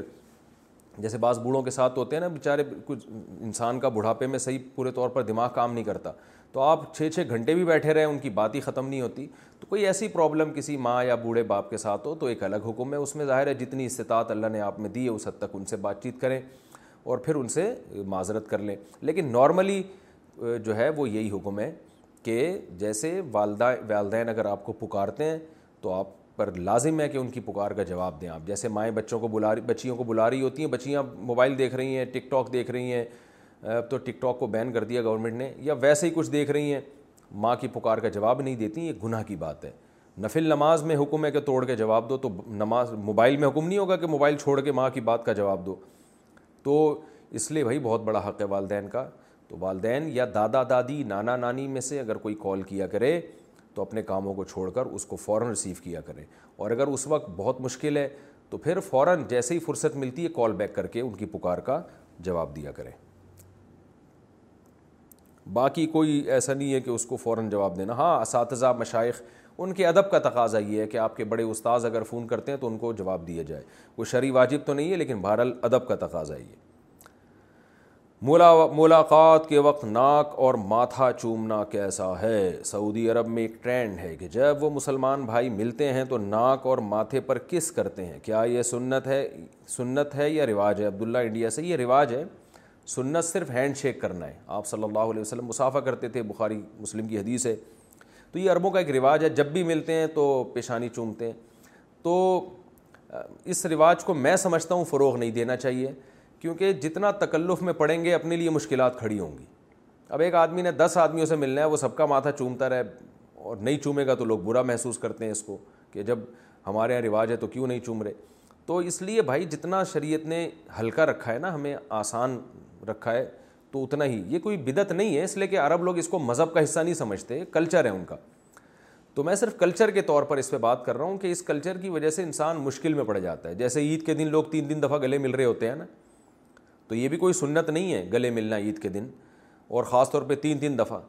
تو یہ بھی کلچر بن چکا ہے لیکن اس کلچر کا نقصان کیا ہے کہ آدمی اگر پانچ چھ آدمی گلی میں آ رہے ہو نا تو راستہ بدل لیتے ہیں لوگ کہ یار پانچ چھ سے تین تین دفعہ کا مطلب پانچ کو تین سے ضرب دے پندرہ دفعہ گلے ملنا پڑے گا گلے کو یوں گھمائے پھر آگے سے چار آدمی اور آ رہے ہیں تو عید کے دن ایک اچھی خاصی ٹینشن بن جاتی ہے خاص طور پر ان لوگوں کے لیے جو مشہور ہیں تو اس لیے اسلام نے آسان رکھا ہے بھائی ہینڈ شیک کرو السلام علیکم ادب کا تقاضا ہے دونوں ہاتھوں سے ملا جائے نہیں تو ایک ہاتھ سے بھی مسافہ کر سکتے ہیں السلام علیکم وعلیکم السلام کیا حال ہے بھائی خیریت سے چلو جی پتلی گلی سے نکلے آپ تو ہلکا رکھیں خود بھی ٹینشن میں نہ آئیں دوسروں کو بھی تو جائز ناجائز کی بات نہیں ہے جائز تو ہے لیکن ٹینشن والا کام ہے اس رسم کو میرا خیال ہے فروغ نہیں دینا چاہیے اچھا بھائی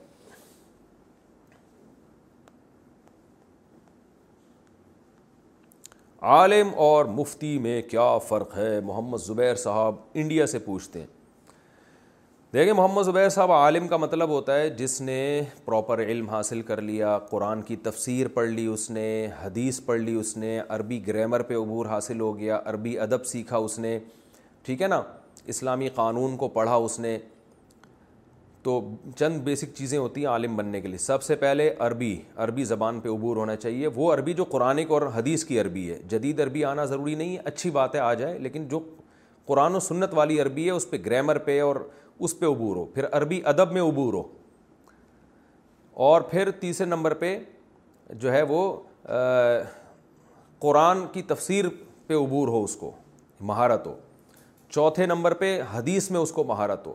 پانچویں نمبر پہ فقہ نے جو قرآن و حدیث سے مسائل نکالے ہیں وہ مسائل بھی اس نے پڑھے ہوئے ہوں فقہ کی کتابیں پڑھی ہوئی ہوں فقہ کے اختلافات کو جانتا ہو کہ اس مسئلے میں فلاں کا کیا قول ہے اور اس قول کی کیا دلیل ہے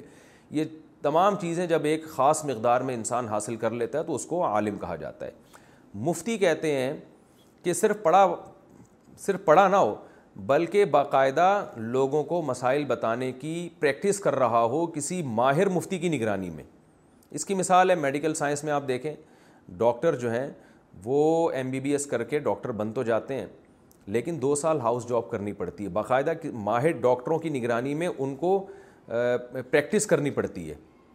یعنی ایسا ہی نہیں ہے کہ بس یہ دوا کے بارے میں پڑھ لیا کہ یہ دوا اس بیماری کے لیے یہ دوا اس بیماری کے لیے یہ یہ دوا یہ کام کرتی ہے یہ دوا یہ کام کرتی ہے اتنا کافی نہیں باقاعدہ پیشنٹ کو عملی طور پر دیکھتے ہیں وہ اور تجربے کرتے ہیں اور تجربے اپنے ماہر ڈاکٹروں کی نگرانی میں کرتے ہیں تو اسی طرح عالم جب انسان بن جاتا ہے تو پھر کچھ لوگ تخصص فلف افتا کرتے ہیں یعنی افتا میں پی ایچ ڈی کہہ لیں آپ اس کو اس فتوے کی لائن میں مہارت حاصل کرنے کے لیے باقاعدہ پریکٹس کرتے ہیں پریکٹس کا مطلب کہ اب کتابوں سے نکل کے پریکٹیکل لائف میں آتے ہیں لوگ جو مسائل ان سے پوچھ رہے ہیں وہ اس کو حل کرتے ہیں ریسرچ کر کے قرآن و سنت اور جو فقہ کی کتابیں ہیں ان میں تحقیق کر کے غور کر کے ان مسائل کا جواب دیتے ہیں تو وہ پریکٹس کر کر کے نہ کر کر کے ان کو بہت زیادہ مہارت حاصل ہو جاتی ہے تو یہ پریکٹس بڑے علماء کہتے ہیں کہ کم سے کم کسی ماہر مفتی کی نگرانی میں دس سال پریکٹس کسی نے کی ہو کم سے کم یہ مقدار ہے اور صبح و شام یہ پریکٹس کرتا ہو ایسا نہیں کہ ایک مہینے میں ایک فتویٰ حل کر لیا اس نے باقاعدہ کسی ماہر مفتی کی نگرانی میں کم سے کم دس سال پریکٹس کی ہو تو مفتی بن جائے گا وہ بشرتے کہ اس کے دماغ میں یہ صلاحیت بھی ہے اللہ نے اس کو یہ صلاحیت بھی دی ہے کہ وہ بال کی کھال اتارنا جانتا ہو یعنی وہ دلائل کا تجزیہ کرنا اور جو ہے نا فق الواقع کا مطلب ہوتا ہے کہ جو مسئلہ اس کے سامنے جو صورت اس کے سامنے آئی ہے تو فقہ کے کلام سے یہ نکالنا کہ یہ یہ والی فقہ کی عبارت یا قرآن و حدیث کی یہ والی حدیث یا یہ قرآن کی آیت اس پر منتبق ہوتی بھی ہے کہ نہیں ہوتی ہے اس میں اس کو اللہ نے صلاحیت دی ہو اس لیے علماء کہتے ہیں بعض لوگ پچیس سال کیا پچاس سال بھی کسی ماہر مفتی کی نگرانی میں فتوے کا کام کریں پھر بھی وہ مفتی نہیں بنتے اس لیے نہیں بنتے کہ ان کو اللہ نے یہ صلاحیت ہی نہیں دی ہے دیکھیں عدالتوں میں جیسے وکیل ہوتا ہے نا بال کی کھال اتارتا ہے دلائل کا تجزیہ کرتا ہے جج کسے کہتے ہیں صرف پڑھ لکھنے سے آدمی جج نہیں بن جاتا وہ ججمنٹ کرنا جانتا بھی ہو اس کو اللہ نے کچھ صلاحیت دی ہو ورنہ وہ مکھنچو قسم کا جج بنے گا لوگوں کو بس صرف کتابیں دیکھ دیکھ کے فیصلے کرتا رہے گا وہ ججمنٹ کی ایک صلاحیت ہونی چاہیے تو اسی طرح مفتی میں خدا داد صلاحیت ہوتی ہے کہ وہ دس سال کم از کم پریکٹس کرنے کے بعد اس کو یہ پتہ چل جاتا ہے کہ جب کسی نے مجھ سے یہ مسئلہ پوچھا ہے تو اس پر قرآن کی آیت حدیث یا فقہ نے جو مسائل بیان کیے ہیں صدیوں پہلے جس پر پوری مت کا اتفاق ہے تو وہ مسائل میں سے وہ جزیہ میں سے کون سا جزیہ اس کی اس حالت پر منطبق ہو رہا ہے تاکہ میں وہ دلیل کے طور پر یہاں پیش کر سکوں ورنہ کیا ہوگا کہ کہاں کی دلیل کدھر لگا دے گا کدھر کی دلیل کدھر لگا دے گا اس کی مثال ایسے ہے جیسے اینٹی بائیوٹک ڈاکٹر کھلاتے ہیں اور کہتے ہیں کہ بھائی یہ والی بیماری میں یہ والی اینٹی بائیوٹک تو اب جو ماہر نہیں ہے جس نے باقاعدہ پریکٹس نہیں کی یا اس کو صلاحیت ہی نہیں ہے وہ کیا کر دے گا اس مرض کی دوا ایک جرنلی ایک اصول دیکھ کر جس مریض کو نہیں کھلانی اس کو کھلا دے گا یہ دیکھے گا نہیں کہ یہ اس کے لیے یہ ہے یا نہیں ہے تو جو غلطی اناڑی ڈاکٹر کرتے ہیں وہی غلطی اناڑی مفتی بھی کرتے ہیں تو خلاصہ کلام کا یہ نکلا کہ باقاعدہ پریکٹس کرتے ہوں فتویٰ لکھنے کی جو مسائل ان کے پاس آتے ہیں ان میں تحقیق کر کے کسی ماہر مفتی کی نگرانی میں پریکٹس کرتے ہو اور اللہ نے اس کو یہ صلاحیت بھی دی ہو کہ وہ جج کر سکتا ہو کہ کون سی دلیل کہاں فٹ کرنے کی ہے کہاں منتبک کرنے کی ہے تو جب یہ صلاحیت کسی میں پیدا ہوتی ہے تو پھر بڑے علماء اس کے بارے میں لوگوں کو بتا دیتے ہیں کہ یہ اپنے نام کے ساتھ مفتی لگا سکتا ہے اور اس کو فتویٰ دینے کی اجازت ہے یہ باقاعدہ ریٹرن فارم میں اپنی مہر کے ساتھ کسی کو فتویٰ دے سکتا ہے یا زبانی فتویٰ دے سکتا ہے اس کی رائے کا باقاعدہ اعتبار کیا جائے گا ہمارے ملک میں اس پر عمل نہیں ہو رہا ہے پتھر اٹھاؤ نیچے سے مفتی نکلتا ہے جو روحانی عامل ہے نا ٹوپی ڈرامے وہ زیادہ تر مفتی بنے ہوئے ہیں یہ نام کے ساتھ مفتی لگایا ہوا ہے اور ایسے لوگ بھی ہیں جو جو بزنس کر رہے ہیں جو فتوے کا کام ہی کبھی نہیں کیا انہوں نے بس ایک سال کا کورس کیا اس کے بعد وہ پولٹری فارم کھول کے بیٹھ گئے اور اپنے نام کے ساتھ موٹا موٹا مفتی لگایا ہوا انہوں نے کوئی بھینسوں کا کاروبار کر رہے ہیں نام کے ساتھ مفتی لگا ہوا ہے تو مفتی کے پاس تو ٹائم ہی نہیں ہوتا بھائی اس کی مثال ایسے جیسے کوئی ایم بی بی ایس کر کے ڈاکٹر بنے اور پھر وہ بھینسوں کا کاروبار کرے اور اپنے آپ کو ای این ٹی کہنے لگے کہ اسپیشلسٹ کہنے لگے کہ میں ای این ٹی اسپیشلسٹ ہوں بھائی ای این ٹی اسپیشلسٹ جو ناک کان حلق کا ہوتا ہے وہ تو آپریشن کرتا ہے باہر ڈاکٹروں کی نگرانی میں کئی سال ہاسپٹل میں لگاتا ہے پھر جا کے وہ اسپیشلسٹ بنتا ہے کڈنی کا یا شوگر کا جو بھی بیماری ہیں تو پھر وہ بے شک اسپیشلسٹ بننے کے بعد پھر بھلے بھینسوں کا کام بھی کر لے پولٹری فارم کھول دے ہمیں کوئی اعتراض نہیں ہے لیکن ہمارے یہاں بعض لوگ کیا کرتے ہیں تھوڑا سا علم حاصل کیا اور بس ایک مفتی کا لفظ ان کے نام کے ساتھ لگ گیا کوئی بڑے عالم کی ان کی بارے میں گواہی نہیں ہوتی کسی نے ان پر اعتماد نہیں کیا ہوتا کوئی ان کے پیچھے ادارہ نہیں ہوتا مفتی بن کے غلو غلو کا کام کر رہے ہوتے ہیں اور اس سے بھی بڑھ کر یہ ہے کہ بعض لوگ ہوتے ہی نہیں ہیں سرے سے عالم ہی نہیں ہوتے وہ انجینئر ہوتے ہیں وہ ڈاکٹر ہوتے ہیں انہوں نے باقاعدہ علم دین حاصل نہیں کیا وہ فتوے دے رہے ہیں لوگوں کو تو کمال کی بات ہے کہ یہ تو قیامت کی علامات میں سے بہت بڑی علامت ہے کہ نبی صلی اللہ علیہ وسلم نے فرمایا قرب قیامت میں علماء آہستہ آہستہ کم ہوں گے جو ماہر علماء ہیں تو لوگ جاہلوں کو اپنا مقتدا اور رہبر بنا لیں گے فافتو بغیر علم یہ جاہل لوگ علم کے بغیر فتویٰ دیں گے فضلو و اضلو آپ صلی اللہ علیہ وسلم نے فرمایا کہ یہ خود بھی گمراہ ہوں گے لوگوں کو بھی گمراہ کریں گے تو یہ انہیں لوگوں کے بارے میں کہ جنہوں نے سرے سے علم وہ عالم بھی نہیں ہے چاہ جائے کہ وہ مفتی ہوں لیکن لوگ ان سے فتویٰ لے رہے ہیں کوئی ڈاکٹر ہے کوئی انجینئر ہے کوئی پروفیسر ہے جس نے باقاعدہ پراپر طریقے سے نہ عربی ادب پڑھا دیکھیں عالم بننے کے لیے تین شرطیں تو عقل سے سمجھ میں آتی ہیں سب سے پہلے عربی پر قدرت ہو اس کو کیونکہ ہمارا سارا سلیبس قرآن و سنت عربی میں اردو میں تھوڑی ہے نہ انگلش میں ہے تو عربی آنا ضروری ہے قرآن و سنت والی عربی تبھی عرب میں سارے عالم نہیں ہوتے حالانکہ عربی تو سب جانتے ہیں لیکن جو قدیم عربی گرامر کے ساتھ اور عربی بلاغت کی کتابیں پڑھی ہیں انہوں نے وہ عالم بنتے ہیں ورنہ ہر سعودی عرب میں آدمی کہہ سکتا ہے مجھے حدیث کا ترجمہ آتا ہے وہ بھائی ٹھیک ہے وہ آپ کو یہ وہ والی عربی پوری مہارت نہیں ہے آپ کو جو قدیم عربی تھی تو اس لیے آپ کو کوئی بھی عالم نہیں کہتا تو پہلی شرط عربی گرامر پہ بھرپور عبور ہونا چاہیے اس کو دوسری بات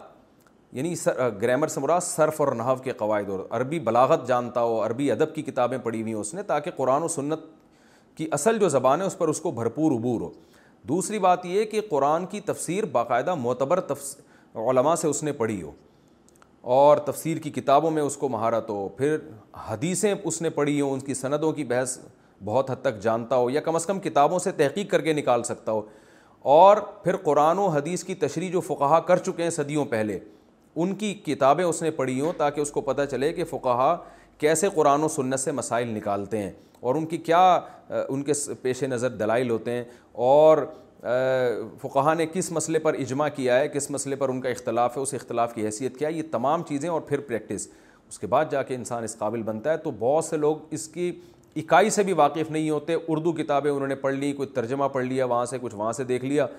اور جناب کیونکہ عوام بھی بالکل بیچاری فارغ ہے اس کے پاس علمی نہیں ہوتا تو وہ انہی جاہلوں کو اپنا امام بنا لیتی ہے وہ سمجھتے ہیں بڑے پڑھے لکھے ہیں حالانکہ وہ ترجمے تک انہوں نے غلط کیے ہوئے ہوتے ہیں تو دعوے کرنے سے نہیں انسان بن جاتا بلکہ اس دعوے کے پیچھے دلیل ہونی چاہیے کہ آپ کتنے قابل ہیں دیکھ لیں نا جعلی حکیموں کے اور جعلی ڈاکٹروں کے کتنے بڑے بڑے یوٹیوب پہ دعوے ہوتے ہیں لیکن جب کسی پڑھے لکھے ڈاکٹر کے سامنے وہ دعووں کو پیش کیا جاتا ہے تو وہ نہیں مانتے ان دعووں کو تو یہی حال میڈیکل سائنس میں تو اتنا برا حال نہیں ہے لیکن دین کے علم کے معاملے میں لوگوں نے بہت زیادہ آزادی دے دی ہے تو اس لیے جو ہے نا اس میں بہت احتیاط کی ضرورت ہے اور مسائل کی تحقیق پر انہی لوگوں پر اعتماد کیا جائے گا جو اس تحقیق کے اہل ہیں اچھا بھائی اسلامک بینک سے قرض لینے کا حکم اسلامک بینکنگ آپ کو جو قرض آفر کرتی ہے کیا آپ وہ لے سکتے ہیں یا نہیں ذیشان صاحب آسٹریلیا سے جی لے سکتے ہیں اور وہ قرض ہوتا نہیں ہے اس کو لون کا نام دیا جاتا ہے لیکن وہ حقیقت میں لون نہیں ہوتا بلکہ اسلامک بینک جو فائننس کرتا ہے وہ اصل میں آپ کے ساتھ شرکت کرے گا کہ آپ کوئی چیز لے رہے ہیں تو وہ اسلامک بینک اس میں اپنا شیئر رکھ لے گا پھر وہ شیئر آپ کو بیچنا شروع کرتا ہے اس طریقے سے جو ہے نا وہ اس کی فائنینسنگ ہوتی ہے وہ قرض نہیں ہوتا اس کو لون ڈاکومنٹ کی حد تک کہا جاتا ہے حقیقت میں وہ لون ہوتا نہیں ہے کریڈٹ کارڈ کے استعمال کی جائز صورت اگر میں کریڈٹ کارڈ استعمال کر رہا ہوں اور اس میں اصل پیمنٹ ہی ادا کر رہا ہوں کوئی نہیں دے رہا تو کیا اس کا استعمال کرنا صحیح ہے یا نہیں ذیشان صاحب آسٹریلیا سے جناب ذیشان صاحب کریڈٹ کارڈ میں اگرچہ آپ سود لگنے سے پہلے بینک کو پیمنٹ کر دیتے ہیں ٹھیک ہے بہت اچھا کرتے ہیں تو سود دینے کا گناہ تو آپ کو نہیں ہوگا لیکن سودی ایگریمنٹ تو کر لیا نا آپ نے جب آپ بینک سے کریڈٹ کارڈ لیتے ہیں تو آپ کا پہلے سے یہ بینک سے ایگریمنٹ ہوتا ہے کہ اگر میں نے وقت پہ پیمنٹ نہیں کی تو میں اضافی رقم دوں گا یہ ایگریمنٹ بھی ناجائز ہے تو اس لیے لیکن یہ اتنا ناجائز نہیں ہے جتنا باقاعدہ سود دینا ناجائز ہے تو اس لیے علماء نے دونوں کو اپنے مقام پہ رکھا ہے اب فتویٰ یہ ہے کہ اگر کریڈٹ کارڈ کے استعمال کے بغیر شاپنگ کرنا ناممکن ہو یا مشکل ہو تو پھر تو کریڈٹ کارڈ کا استعمال جائز ہوگا کہ سود لگنے سے پہلے آپ بینک کو بینک کو پیمنٹ کر دیں لیکن اگر کریڈٹ کارڈ کے بغیر بھی آپ آرام سے شاپنگ کر سکتے ہیں کوئی اتنی بڑی کوئی خاص پرابلم نہیں ہے یا پیسے چھن جانے کا کوئی ایسا خطرہ بھی نہیں ہے تو پھر کریڈٹ کارڈ کا استعمال ناجائز ہوگا اگرچہ آپ سود ادا نہ کریں کیونکہ ایگریمنٹ آپ سودی کر چکے ہیں تو خلاصہ کلام کا یہ نکلا کہ مجبوری میں کریڈٹ کارڈ کا استعمال یا مجبوری سے مراد کوئی مشکل ہو تو پھر کریڈٹ کارڈ کا استعمال جائز ہے اور اگر مجبوری نہ ہو تو پھر کریڈٹ کارڈ کا استعمال جائز نہیں ہے اور سود دینا تو بہرحال حرام ناجائز ہے خواتین کا بیوٹی پارلر میں جاب کرنا کیا خواتین کا گرلز انسٹیٹیوٹ بیوٹی پارلر وغیرہ میں جاب کرنا جائز ہے جہاں پر صرف خواتین ہی ہوں اور بے پردگی نہ ہوتی ہو بنت عرفان کراچی سے جی ہاں جائز عمل ہے لیکن خواتین کے لیے ایسا فیشن کرنا یا کرانا جو ناجائز فیشن ہو جیسے آئی بروز بنانا یا ایسے فیشنیبل بال کرنا جو خلاف شریعت ہیں جن کی تفصیل ہم مختلف بیانات میں بتا چکے ہیں تو یہ جائز نہیں ہے کیا کلونجی میں ہر بیماری کی شفا ہے حدیث میں آتا ہے کہ کلونجی میں ہر بیماری کی شفا ہے اس کا کیا مطلب ہے تشریف فرما دیں محمد تسلیم اختر انڈیا سے دیکھیں نبی صلی اللہ علیہ وسلم نے کہ جمالی طور پر بتایا کہ کلونجی میں ہر بیماری کی شفا ہے لیکن اس کی تفصیل آپ صلی اللہ علیہ وسلم نے نہیں بتائی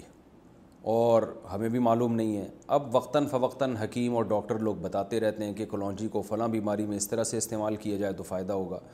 تو اس لیے اس بارے میں ڈاکٹروں یا ماہر حکیموں ہی سے رابطہ کیا جائے گا خود سے نہیں کیا جائے گا کوئی کام اور دوسری بات یہ ہے کہ ہر بیماری سے شفا ہے لیکن کتنی مقدار میں کس وقت کھانے میں کون سی بیماری سے شفا ملتی ہے یہ ضروری نہیں کہ ڈاکٹر یا حکیم کو بھی معلوم ہو تو آپ نے خود سے شروع کر دیا تو بہت سی چیزیں ابھی تک اس کا ہمیں علم نہیں ہے تو جن جن باتوں کا جب پتہ چل جائے گا تو ان چیزوں کو اس طرح سے ہم فالو کریں گے جیسے کلونجی کے بارے میں اگر حکیم یا ڈاکٹروں نے ہمیں بتایا ریسرچ کر کے کہ فلاں بیماری میں اتنی مقدار میں فلاں وقت پہ اگر کلونجی اتنے دن تک کھائی جائے تو بیماری ٹھیک ہونے کا چانس ہے تو جب کوئی رپورٹ آئے گی تو اس حساب سے آپ کھائیں گے خود سے یہ شروع کر دینا کیونکہ ہر بیماری سے شفا ہے لہٰذا کچھ بھی ہو رہا تو کلونجی آپ نے پھانکنا شروع کر دی آپ کو نہ مقدار کا پتہ نہ ٹائم کا پتہ نہ یہ پتہ کہ کس وقت کھانی ہے تو یہ پھر فائدے کے بجائے الٹا آپ کو نقصان ہو سکتا ہے تو اس لیے نبی نے جو چیز مبہم طور پہ بتائی ہے اجمالی طور پہ بتائی ہے اس کو مبہم ہی رکھا جائے گا اس میں ڈیٹیل میں ہم نہیں جا سکتے جب تک کہ ہمارے پاس کوئی باقاعدہ ریسرچ سے کچھ ثابت نہ ہو جائے قیلولے کا صحیح وقت اور طریقہ قیلولہ کا درست وقت کیا ہے کیا قیلولہ کھانے سے پہلے کر سکتے ہیں تنزیل اختر سکھر سے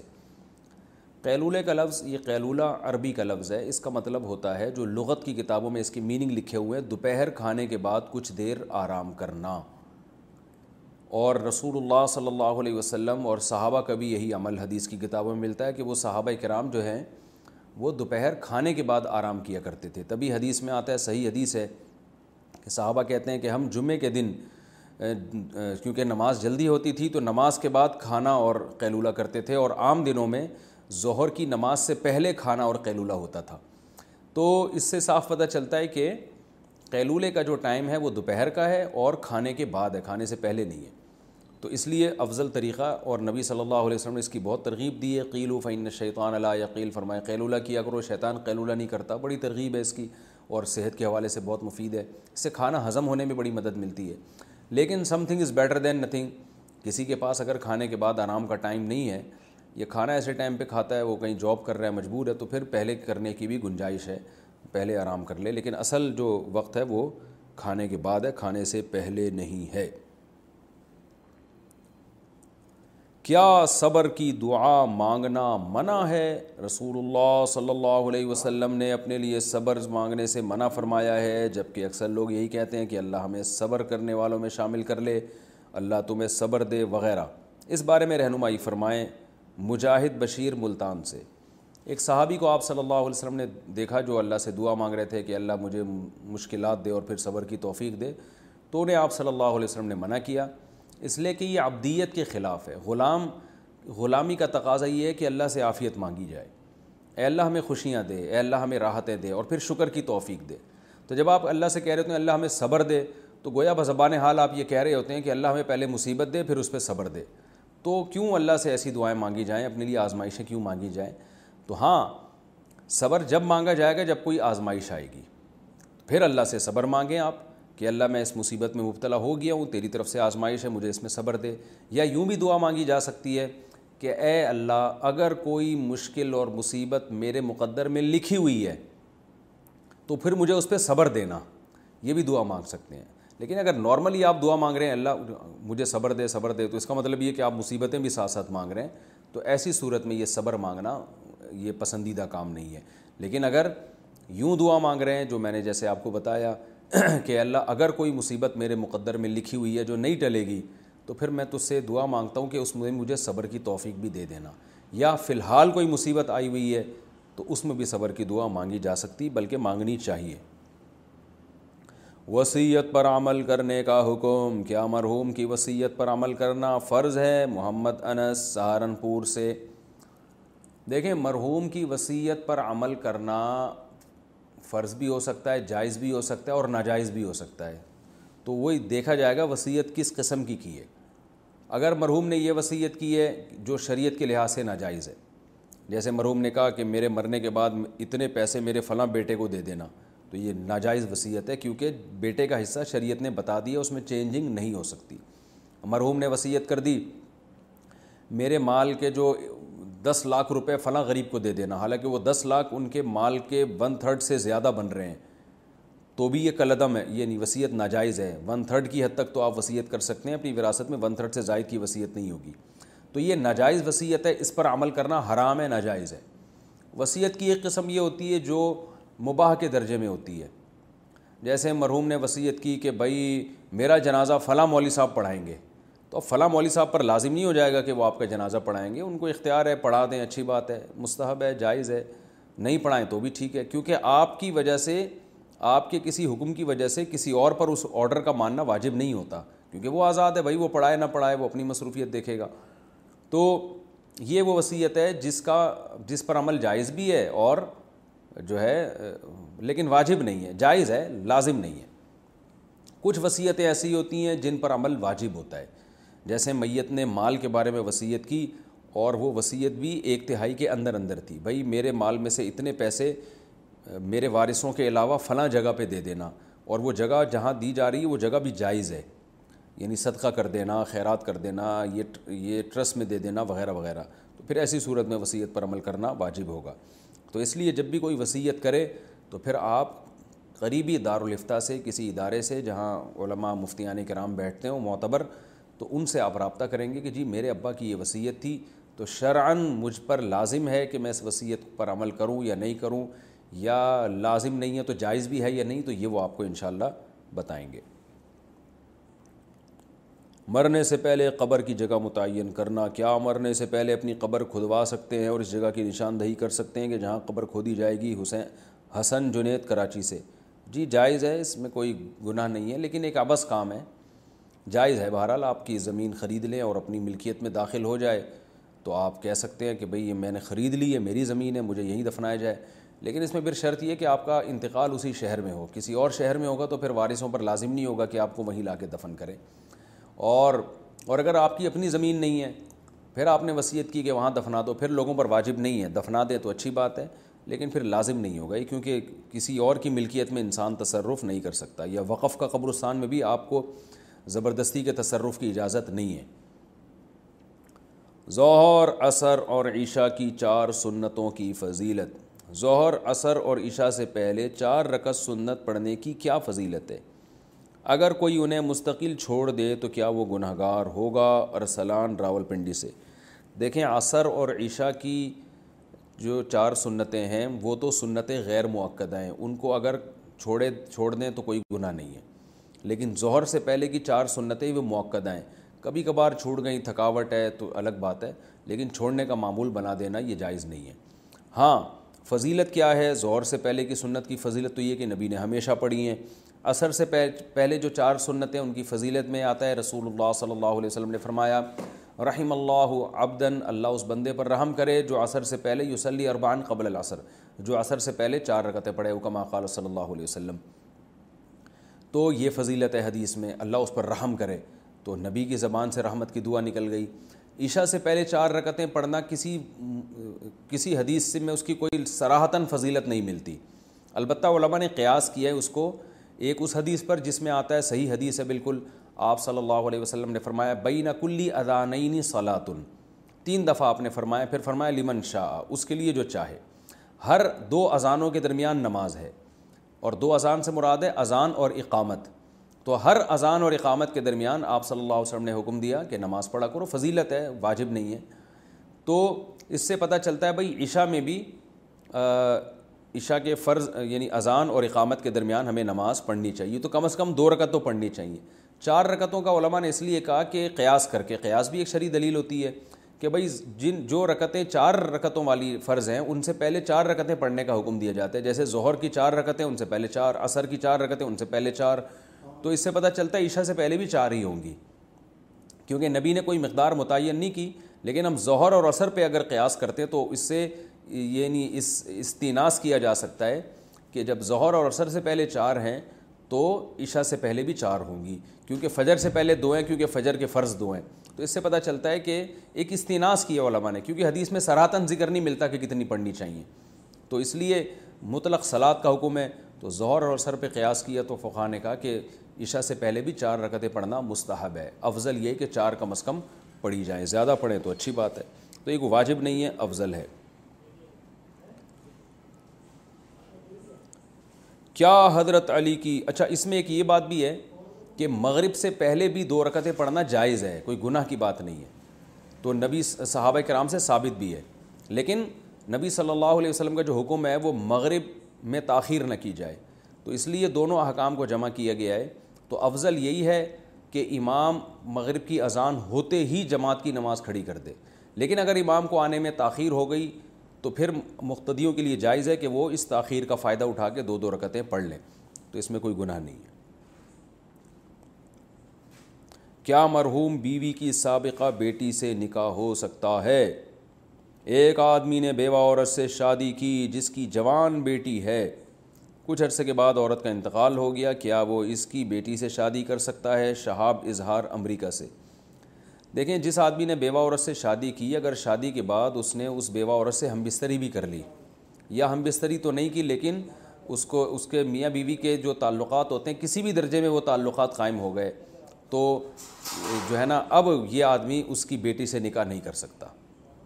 اور اگر ایسا کوئی سیکشول ریلیشن ان کے درمیان ابھی قائم نہیں ہوا تھا صرف نکاح ہی ہوا تھا اور نکاح کے بعد یہ بیوہ عورت کا انتقال ہو گیا تو پھر آپ اس بیوہ کی بیٹی سے نکاح کر سکتے ہیں یہ آپ کے لیے جائز ہے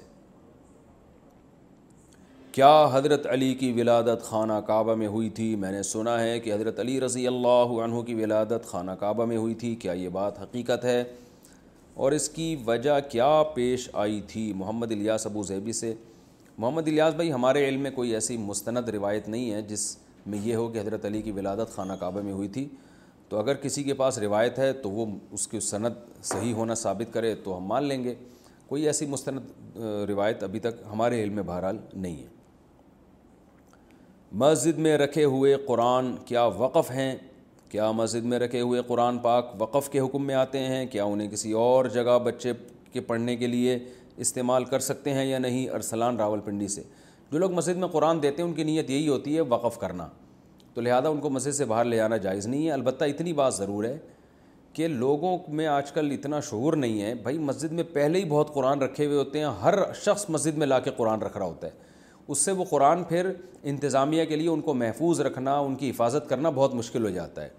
پھر وہ قرآن کے اوراق پھٹنے لگتے ہیں پھر وہ بوسیدہ ہونے لگتے ہیں تو مسجد والے پھر ان کو بوسیدہ اوراق میں ڈالتے ہیں مقدس بوسیدہ اوراق ان میں ڈال دیتے ہیں پھر ان کے لیے حفاظت ایک ٹینشن والا کام ہوتا ہے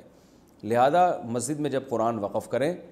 تو آپ پہلے انتظامیہ سے پوچھ لیں کہ اس مسجد میں قرآن کی ضرورت ہے بھی یا نہیں ہے اگر وہ انتظامیہ کہتی ہے مینجمنٹ کہتی ہے تو پھر رکھیں ورنہ نہ رکھیں وہ گناہ ہوگا الٹا آپ کو بچوں کو کس عمر میں مسجد میں لائیں کتنی عمر کے بچوں کا مسجد میں آنا منع ہے شاہد آفریدی جناب شاہد آفریدی صاحب بہت چھوٹے بچے جو مسجد میں پیشاب کر دیں یا لوگوں کی نمازیں کا بیڑا غرق کر دیں قابو میں ہی نہ آئیں ایسے بچوں کو مسجد میں نہیں لانا چاہیے لیکن بچہ تھوڑا سا سمجھدار ہو جائے جو تقریباً سات سال کی عمر ایسی ہوتی ہے کہ بچے میں کچھ سینس پیدا ہو جاتی ہے تو ایسے بچوں کو مسجد میں نہ صرف یہ کہ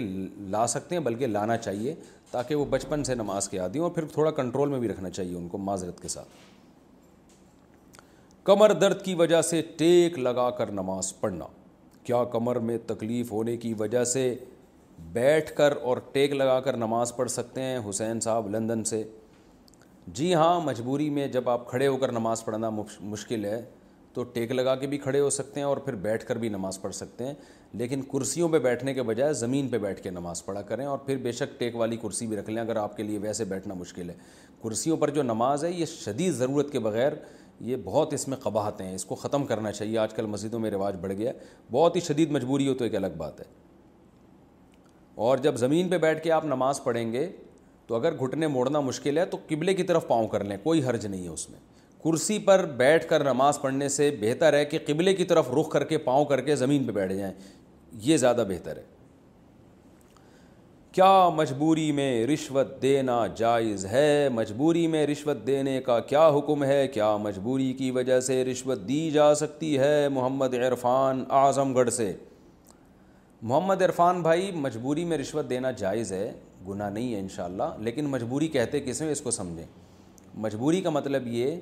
کہ سامنے والا آپ کو آپ کے مستحق ہونے کے باوجود بھی آپ کا حق نہ دے رہا ہو وہ ظلم کر رہا ہو آپ کے اوپر تو پھر ظلم سے بچنے کے لیے آپ رشوت دے سکتے ہیں کہ اس کے بغیر وہ ظلم دور کرنے کے لیے تیار نہ ہو جب کہ آج کل جو رشوت دی جاتی ہے دوسرے کا حق دبانے کے لیے یا آپ غلطی پر ہوتے ہیں پھر بھی آپ رشوت دے رہے ہوتے ہیں مثال کے طور پر پولیس والے نے آپ کو پکڑ لیا آپ کے پاس لائسنس نہیں ہے تو پولیس والے کا حق ہے کہ آپ کا چالان کاٹے لیکن آپ پھر بھی رشوت دے رہے ہوتے ہیں تو یہاں آپ غلطی پر ہونے کے باوجود رشوت دے رہے ہیں تو یہ حرام ہے اور ایک صورت یہ ہے کہ بھائی آپ کے پاس ڈاکومنٹس پورے ہیں پولیس والا پھر بھی کوئی ایسا ہے آپ کو پریشان کر رہا ہے جو کہ کرتے نہیں عام طور پہ لیکن پھر بھی کوئی پریشان کر رہا ہے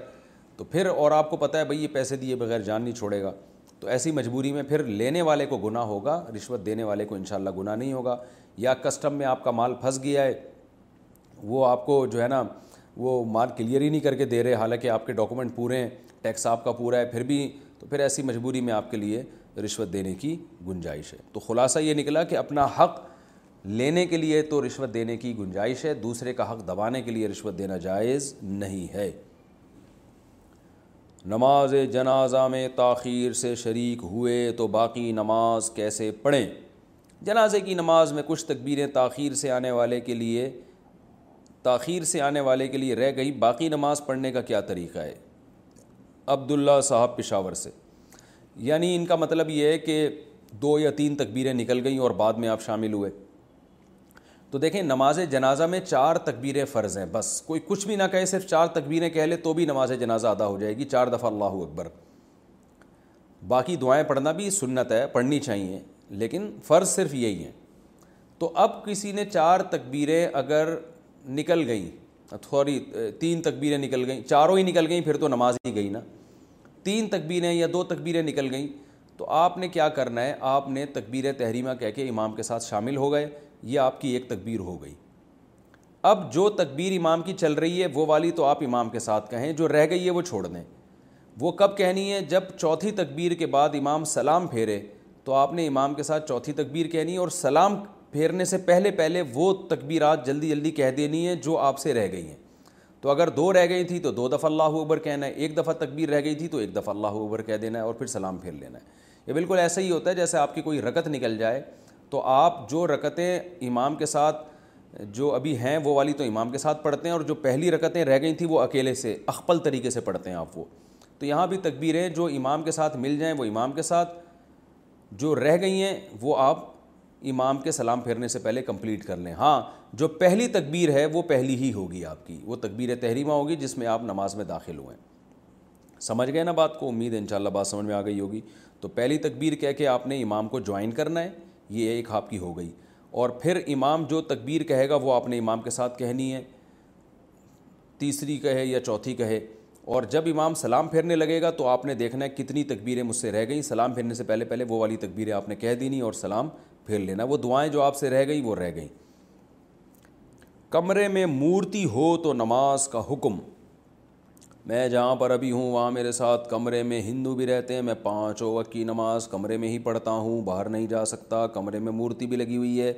کیا میری نماز صحیح ہو جائے گی یا نہیں محمد نسیم سہارنپور سے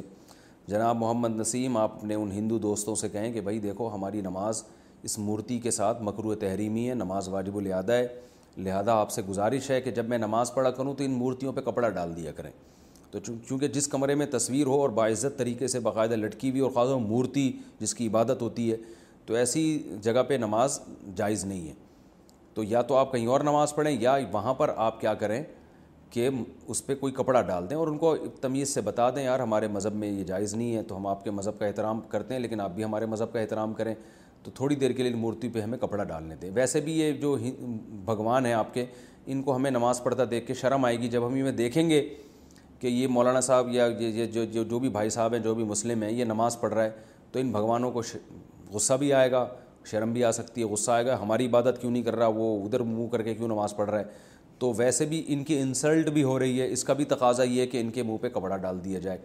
اگر وہ کہتے ہیں کہ نہیں ان کو تو نظر نہیں آتا تو پھر ان سے بولے بھائی جن کو نظر نہیں آتا ان کو کیوں پوچھتے ہو یار کم از کم تم ہی ان سے اچھا تمہیں نظر آ رہا ہے ان کو نظر نہیں آ رہا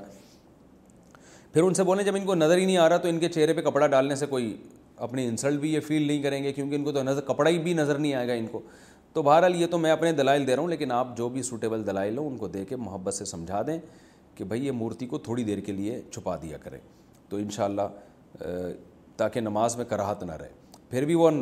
راضی نہ ہو پھڈے بازی کی نوبت پہنچے تو کہیں اور نماز پڑھ لیں پھر بھی ممکن نہیں ہے تو پھر مجبوری میں نماز انشاءاللہ ہو جائے گی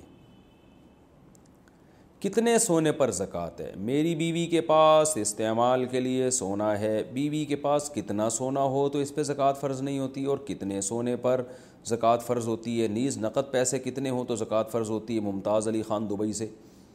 ممتاز علی سونا اگر استعمال کا بھی ہو تو زکوٰۃ ادا کرنا اس پر لازم ہے واجب ہے باقی کتنے سونے پر ہوتی ہے تو اگر کسی کے پاس سونا چاندی مال تجارت اور نقدی یعنی کیش رقم ان میں سے کچھ بھی نہیں ہے صرف سونا ہی ہے تو پھر ساڑھے سات تولے سونے سے کم پہ نہیں ہوتی لیکن آج کل دنیا میں کوئی بھی ایسا نہیں ہے جس کے پاس صرف سونا ہی ہو ایک روپیہ بھی نہ ہو تو جب ایک روپیہ بھی آپ کے پاس یعنی آپ کی وائف کے پاس اگر ہے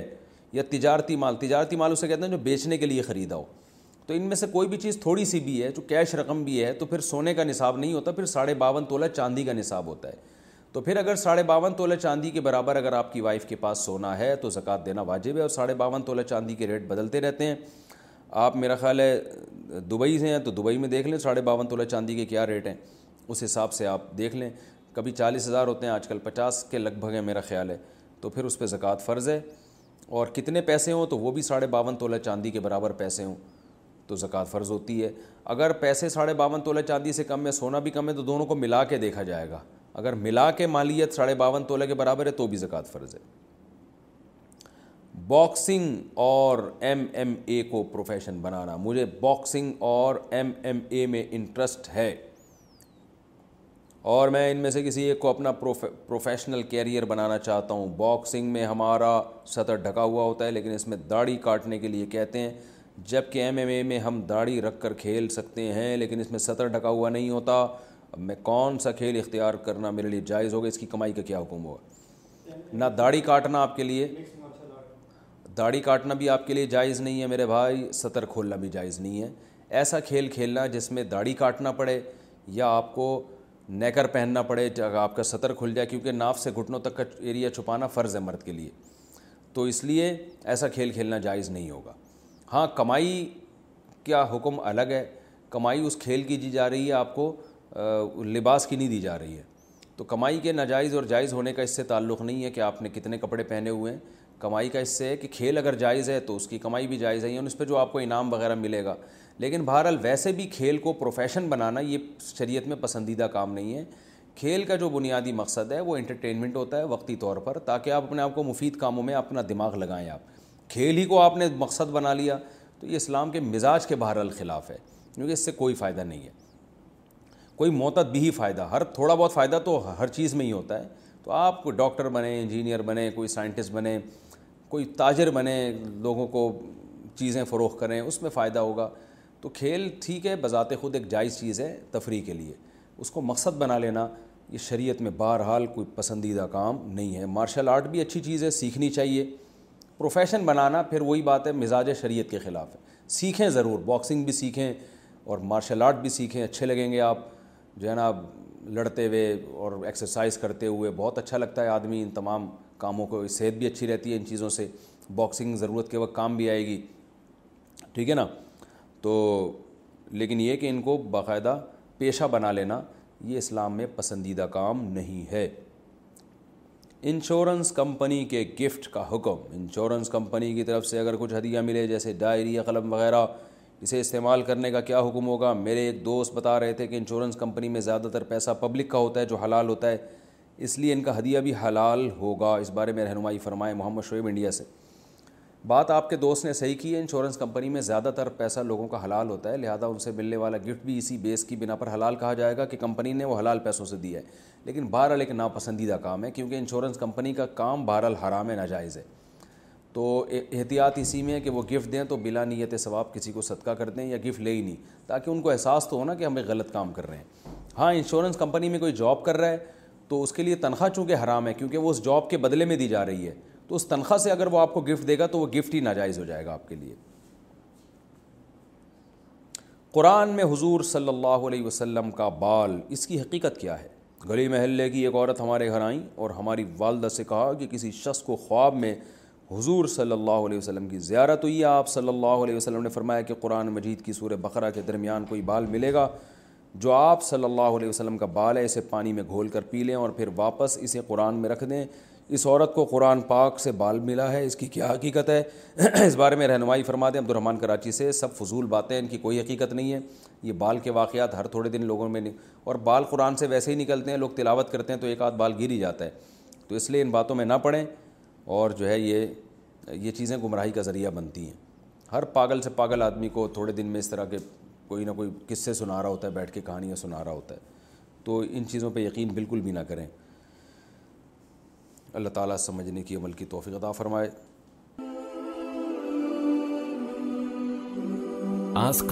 تارک مسعود